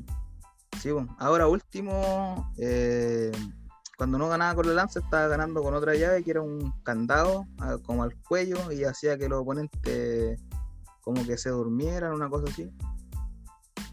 Eh, yo creo que igual le quedó bien con el personaje. Me, convence más en todo caso que la lanza. Yo creo que la lanza, eh, no sé, pues, después de que tanta gente la ha usado, igual es como que es, poco original, la verdad. Pues. Pero bueno, su, su repertorio es así. Claro, no, sí, eh, como te digo, simplemente es como que eso es lo que no me termina de convencer convencer de su personaje, pero el resto comparto con, tu opinión y creo que merece estar donde está nomás. Sí, es un top en la industria y duela la que le duela. Es el, número uno, no hay nada más que decir. Ya que estábamos hablando del linaje y de la familia y todo, entonces ¿Te gustó la lucha de los usos, que son los primos de, de Roman? ¿Te gustó la lucha de ellos con el nuevo día entonces? ¿No encontraste algo vistoso, original? O sea, bueno, no original, pero como vistoso. Eh, sí, como te digo, eh, creo que para el público, sobre todo para el niño, no sé, siempre va a ser vistoso eh, el sacar elementos que, salgan como de lo, de lo cotidiano de una lucha así mano a mano empiezan a sacar elementos, sacaron una armadura así como de oro, de, gladiador, eh, sacaron eh, un basurero, sacaron una mesa, ¿cachai? Eh, y claro, pues siempre Kofi ha sido como vistoso para luchar, pues con sus piruetas y sus voladas, así que me pareció entretenida en términos de espectáculo. la pasé bien, me gustó mucho. Y claro, tenían que ganar los que tenían que ganar, porque eran de los usos. Así que no, no, no me quejo. Pero claro, te vuelvo a repetir, yo no soy muy crítico, pues solo, solo lo, veo como, como show, el show que vendieron.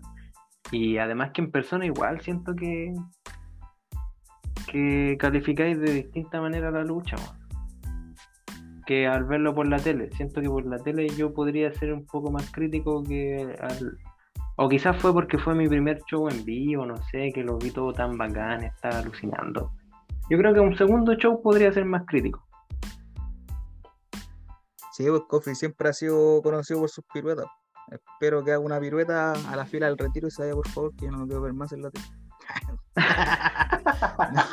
no, matándole la carrera a Kofi Kings. No, sí, mira, Kofi siempre lo he encontrado como un buen luchador, pero hasta ahí nomás, ¿cachai? por ejemplo, nunca me ha gustado como, no sé, pues, para decir como de mis caballos, de mis favoritos y cosas así, como que no, jamás. Y según lo que tú decís delante, claro, porque decís que tendríamos que ir alguna vez y la weá. Yo cacho que si, si tú hubieras ido esta vez que fuiste conmigo, hubiera sido muy diferente porque yo hubiera hecho mierda el show.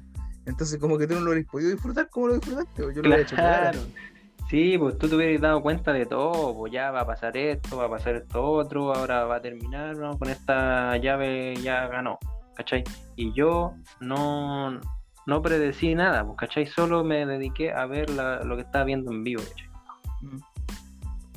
Sí, es como cuando el 2011 vinieron a, a Chile, eh, creo que fue como la tercera vez, y hubo una lucha de, de CM Punk con John Cena que fue el evento estelar.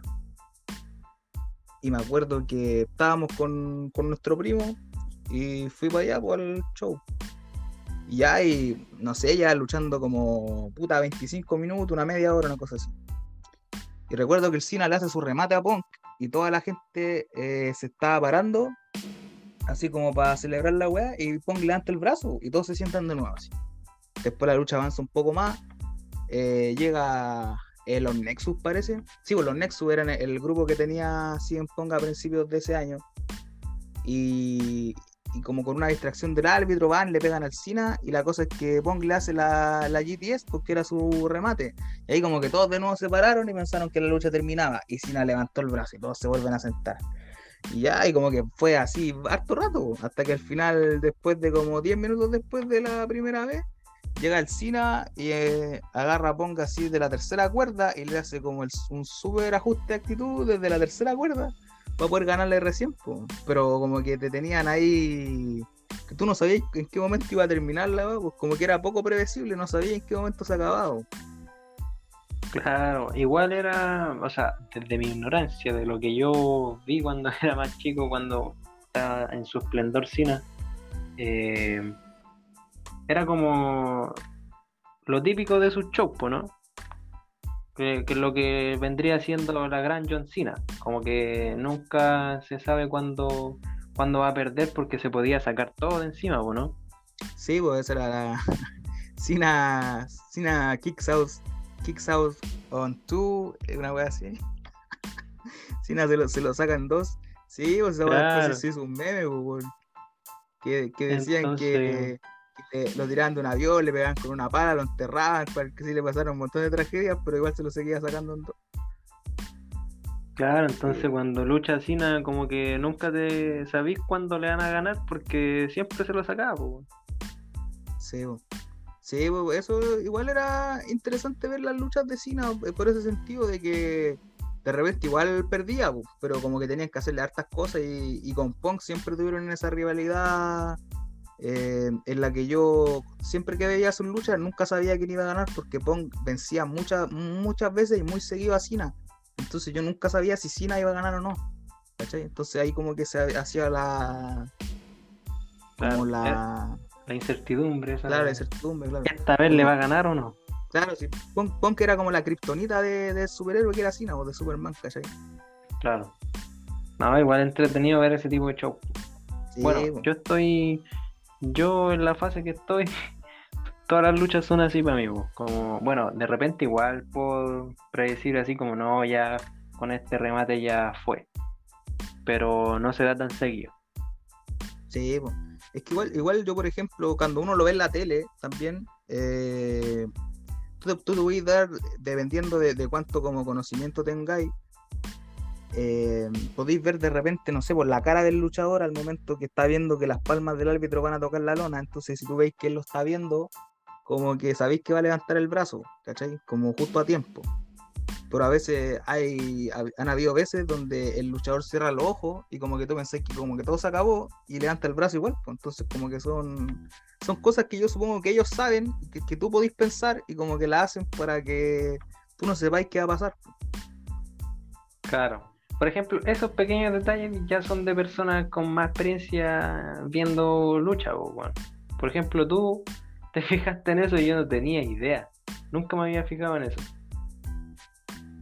Sí, pues son cosas, son detalles. Es que yo, por ejemplo, tú sabes, pues yo soy como súper apasionado y, siempre estoy tratando de investigar y de saber más, ¿cachai? Y de, y de los detalles y todo el tema, ¿cachai? Entonces, como, y escucho harto podcast de lucha también con otros luchadores, con buenos contando historias, que no sé, cosas así. Entonces trato de como de nutrirme de, información, pues, de saber lo, más que pueda. Claro, no, sí te entiendo. Y también un tiempo, si no mal recuerdo, tú estuviste como bien cercano a lo que es la preparación de un luchador y, pues, todo lo que es la, eh, la lucha en sí, ahí arriba del ring. Entonces te podéis dar cuenta de todos esos detalles. Un par de meses nomás tuve, pero aprendí más que nada lo básico. Así que no, no, no, aprendí como tantos detalles, aprendí como cosas básicas, pequeños detalles, pero como no tan relevantes como a gran escala, ¿cachai? Ya entiendo. ¿Nos da como para hablar un podcast de, de esa experiencia? Eh, no, no creo. y no, no quiero tampoco, ah, no quiero acordar. no, que, que, no, me, no, me, gusta hablar de mí, la verdad. ¿Para qué tan autorreferente? Claro, no me gusta hacer la autorreferencia. Lo terrible, terrible. Oye, la, la última cosa que te, te, quería preguntar, y ya con esta pregunta eh, estaríamos cerrando en una hora más. Ah, porque la respuesta va a ser larga. eh, no. Eh, ya de, desde siempre, desde que empezaste a ver, por ejemplo, luchas conmigo, cuando yo, ¿te acordás que yo tenía un montón de DVDs que compraba y que después tenía todos los eventos casi de, como desde que habían salido los, los CD hasta que se terminaron, una cosa así? ¿Te acordás que tenía caleta de eventos? Pues, y tú los veías conmigo y con tu hermano también los Sí, veíamos. Esa, esa temporada que, que éramos chicos y, y yo pasaba en tu casa porque, no sé, de repente me tenía que quedar porque mis viejos trabajaban y me, me dejaban ahí cuidándome en esa casa O te quedáis para los veranos y pasábamos Claro. un mes, un mes y para las vacaciones. Sí, Claro, pues, me acuerdo. en esos tiempos vimos mucha lucha juntos. Sí, bo. ya, pero desde ese momento hasta, por ejemplo, ahora último, que de repente tú me decías, ah, que he visto tal evento, o a, a este año que pasó, que ya te empezaste como a interiorizar un poco más, eh, hasta, hasta el show de ahora, hasta los que hay visto ahora, no sé, en internet últimamente, ¿cuál ha sido como la, la lucha que más te ha gustado, así como la que más no sé, porque algo te llamó la atención y tú dijiste así como, ya, esto es, es bacana, así como es una wea bacana. Oh, igual está difícil escoger. He visto varios. ¿Viste? Te dije que teníamos Eh, una hora más. Sí, no, sí. Está, está difícil. Me ponía en una situación difícil porque, a ver, ¿Te pongo un aprietos? Sí, totalmente. Pero no sé si me podría ayudar un poco, que no recuerdo bien cuál fue la lucha en que yo te comenté precisamente. Esto fue como otro nivel para mí, que fue una lucha de NXT que creo que fue de, de Finn Balor contra... O no, no fue Finn Balor. ¿Gargano contra No. Cole o no? Eh, no, no, no fue Gargano contra Cole. Gargano contra Cole número 34. Ah, ya. Habían luchado toda la vida. Puta, no, no recuerdo cuál fue la lucha, Uy, pero yo tampoco, pero puede haber sido una de Sami o no? De Sami con Nakamura, que yo te dije que la vieras. O nada que ver. o fue Sammy con, con Kevin Owens. Puede haber sido igual, pero, Bueno, en, en pero NXT, re- en NXT no tuvieron luchas así como tan tan icónicas como para. O sea, fueron buenas, pero tampoco así como para que tú digáis como esto es otro nivel, así. Como por sobre Pero- otras. Que... Claro, pues yo me acuerdo que te hice el comentario, esta ha Sí, sido sí, una de sí, las yo- luchas que más... Yo también me ¿Qué acuerdo, más? pero no, no, no recuerdo quién. quién. Como esa semana fue la que más vi lucha en mi vida, creo yo. Eh, se me juntó todos los nombres y todo, así que como que me perdí un poco. y No sabría decirte exactamente qué lucha fue y, y los luchadores. Pero, pero puta, fue esa. Ya, pero para tirarte otro nombre, otra lucha, a ver. Si te acordáis ser. después, lo, lo hacís saber. Ah, Sí, pues para otro podcast. me mandáis un mensaje y lo. lo- ah, No, pero sabéis que la, la otra lucha que, que, que la pasé bien fue la de La Roca con John Cena en el en el WrestleMania, en el en, último. el, ¿En el 28 o en el 29? Eh, creo que fue el 29 porque fue la última aparición de La Roca ahí en... Ya, ya, sí. A, a mí también me gustó la de. Más la del 29 que la del 28. weón. Aunque a toda la Sí. gente le gustó más la del 28 que la del 29. No, sí, sí, fue la última, la, la del 29. Me gustó Caleta, me gustó Caleta porque... Puta, No se no- nunca. Sí, pues, me pasó lo mismo, po, porque yo decía, puta, ¿quién va a ganar? Pues si los dos son míticos y, y- y está difícil a quién darle eh, la victoria, pues, ¿cachai? Entonces me pasó eso, como que me sentí parte de la afición a través de la tele y nunca sabía quién iba a ganar y tampoco yo sabía quién quería que ganara, pues, entonces estaba como para los dos lados, ¡oh! ¡oh! ¡oh! ¿cachai? Entonces, eh, e- esas sensaciones me hacen... Ya, pero, que eh, equipo pero, pero esa, esos sonidos, amigo, ¿qué, está pasando? no, no, no, no nos gustan nada esas cosas que nosotros. Otra referencia más ahí. No, está bien. Está bien. weón. No, pero en.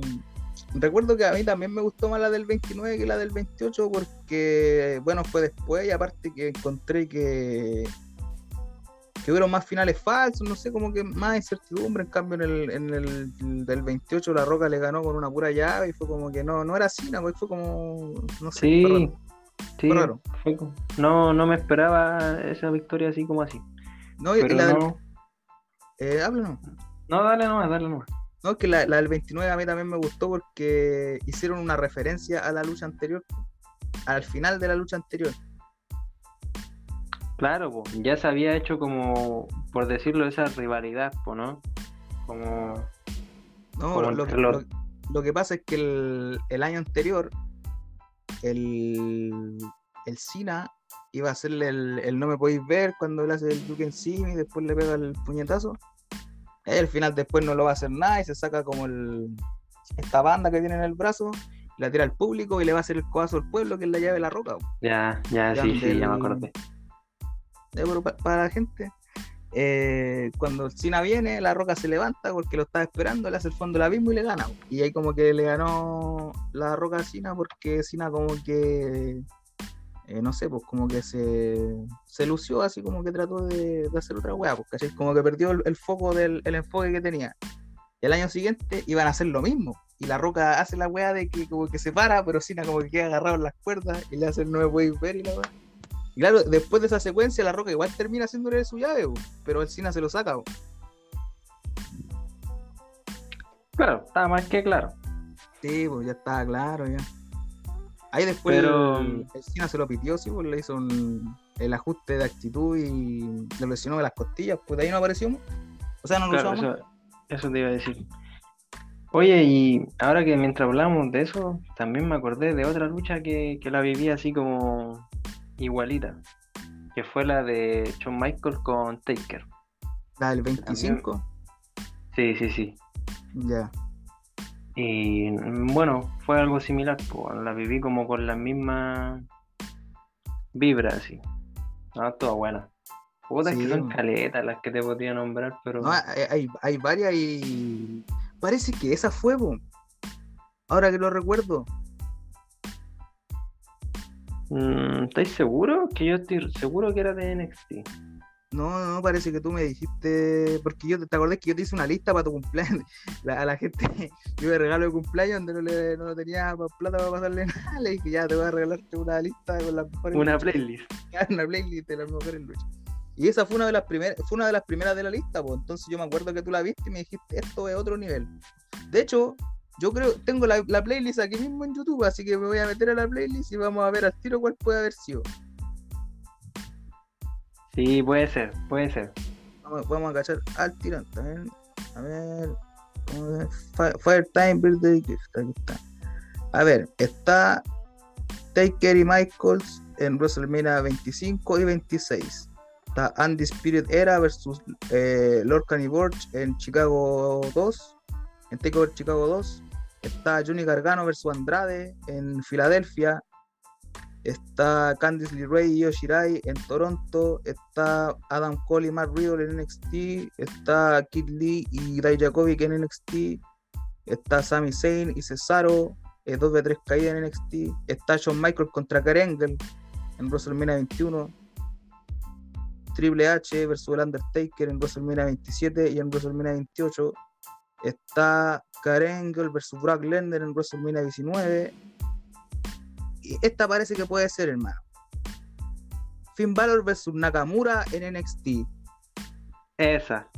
Sí, yo estaba seguro, creo que sí, creo que sí. Voy a verla de nuevo por si acaso para cerciorarme, pero yo sabía que tenía que ver con Finn Balor, hermano, y NXT. Es que Balor ahí fueron sus mejores momentos. A ver, y si yo tuviera que, que decir cuál es mi, mi lucha favorita de la historia, ¿cuál podría ser? O sea, yo sé cuál es mi lucha favorita de la historia, pero no es como ni una cátedra del wrestling ni nada, pero como que yo me acuerdo que yo vi esa lucha y como que de ahí como que empezó mi fanatismo como a crecer más. A ver, a ver si es que no lo sabía. Fue en Survivor Series del 2001 era una lucha de 5 contra 5 por eliminación y era eh, un equipo, era La Roca, Jericho, Taker, Kane y el Big Show contra Shane McMahon, Booker T, Rob Van Damme, Karen y Stone Cold Steve Austin. Y me acuerdo que esa lucha yo después la tenía en VHS, imagínate en esos tiempos, VHS, y yo después me levantaba todos los días y prendía esa lucha la veía todo el día, todos los días. Me acuerdo, yo, yo creo que esa lucha la tengo que haber visto más de 100 veces, muchas más veces de, 100 veces en mi vida. Después era tanto que yo me sabía todos los comentarios de la lucha así en, inglés y en español, hermano. A ese nivel. Oye, podría enviarla así apenas terminemos de grabar. Me la enviéis, por favor. Que creo, creo que no la he visto. Eh, se me va a hacer imposible porque no está en YouTube y allá no, no tenéis que descargar el de Coq para verlo. No, pero manda el VHS. no, está muerto. Después me lo compré en, en CD, sí, en, en agua de, de CD. Claro, CD. sí, Así, sí, me lo compré esa cuestión y, y la tenía. No, pero esa es una joyita, hermano. A mí me gustaba porque, claro, cuando la dieron yo tenía como cuatro años, una cosa así, y ahí en ese dato no sabéis que es un show, ¿cachai? Como que pensáis que todo es real, entonces, donde si el equipo de los rudos, ¿cachai? Encabezados por Stone Cold, ganaban y la weá, la WWF iba a desaparecer, y yo como que terrible nervioso así viendo la weá. Entonces después cuando La Roca gana, así que fue como la mejor weá de la vida, y, después cada vez lo veía, era, como para terminar siempre como alegre, ¿cachai? Porque a mí me alegraba caleta cuando la roca ganado. Así que esa es mi lucha favorita. Puta, te diría que lo comparto, pero no sé si la vi, pues, así que. Pero bueno, ahí cuando la vea, te voy a tirar su comentario por internet. Creo que sí la viste, porque esa era el mismo evento donde salía la, la lucha de los Harry y los Dolly en la jaula, cuando iba la, la Stacy Kimler a sacarle la, la llave al, ah. árbitro y después abría, ¿te acordáis que la veíamos siempre ese evento? Sí, pero fue hace como 10 años para mí. como, como 20 años ya, casi. Más de 20 años. No, pues, claro, sí. después de que se... Sí, debe ser como unos 15 años, una cosa así, 16 años. Claro, por eso te digo, es que me suenan mucho los personajes, pero, o sea, en un mismo ring, los personajes los conozco, pero me suena mucho la lucha, pero no sé, no recuerdo si la había visto, porque claro, fue hace cualquier año. Esa lucha es una joyita, hermano. Es la, que más me gusta. Y ahora si ya nos ponemos a, hablar como ya de actualidad, así como no tan antiguo, eh, igual podría ser de, quién soy realmente fanático. Ah, es que han habido varias, por ejemplo, las mismas que nombré en la lista, Michael contra Taker, las dos, ¿cachai? La de Michael contra Karen en WrestleMania 21, la revancha que tuvieron en Vengeance, también fue buena. Eh, pero ya así como excepcionales, así ya lo mejor de la historia. Eh, me gustó Caleta la de Walter contra Dragunov, pero la 1, bueno, las dos me gustaron, pero la 1 para mí fue como la que se, se llevó toda la buena. Verdad, sí, sí me acuerdo que apenas terminó la lucha, eh, ahí nos pusimos a comentar de eso, pues, y me dijiste lo mismo, pues, que para ti la viviste así como, como no habíais vivido una lucha hace, pues, años, hace muchos años, muchos años que no me metía tanto en, un, en una lucha así como para como para meterme así como a olvidarme de que es un show y, como que quién gana, ¿cachai? Que, que termine la, la resolución. Porque, por ejemplo, la segunda vez que lucharon, igual eh, gana Dragunov, pero uno tampoco está. La gente puede pensar que va a ganar Dragunov, pero Walter había sido tan dominante y le había ganado a tanta gente que ya tú no sabías si es que Dragunov le iba a poder ganar o no, o si iba a ser como el que le iba a ganar, o si no iba a ser otro, otro weón más, ¿no?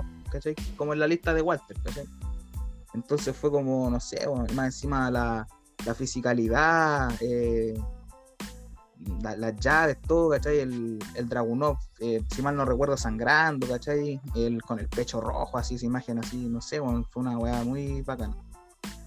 Y, y, otra lucha que también me recuerdo que la recuerdo muy así como con cariño fue Gargano contra Andrade en Filadelfia, hermano, en NXT Takeover Filadelfia. Yo me acuerdo que yo estaba viendo esa lucha y está en los últimos 10 minutos.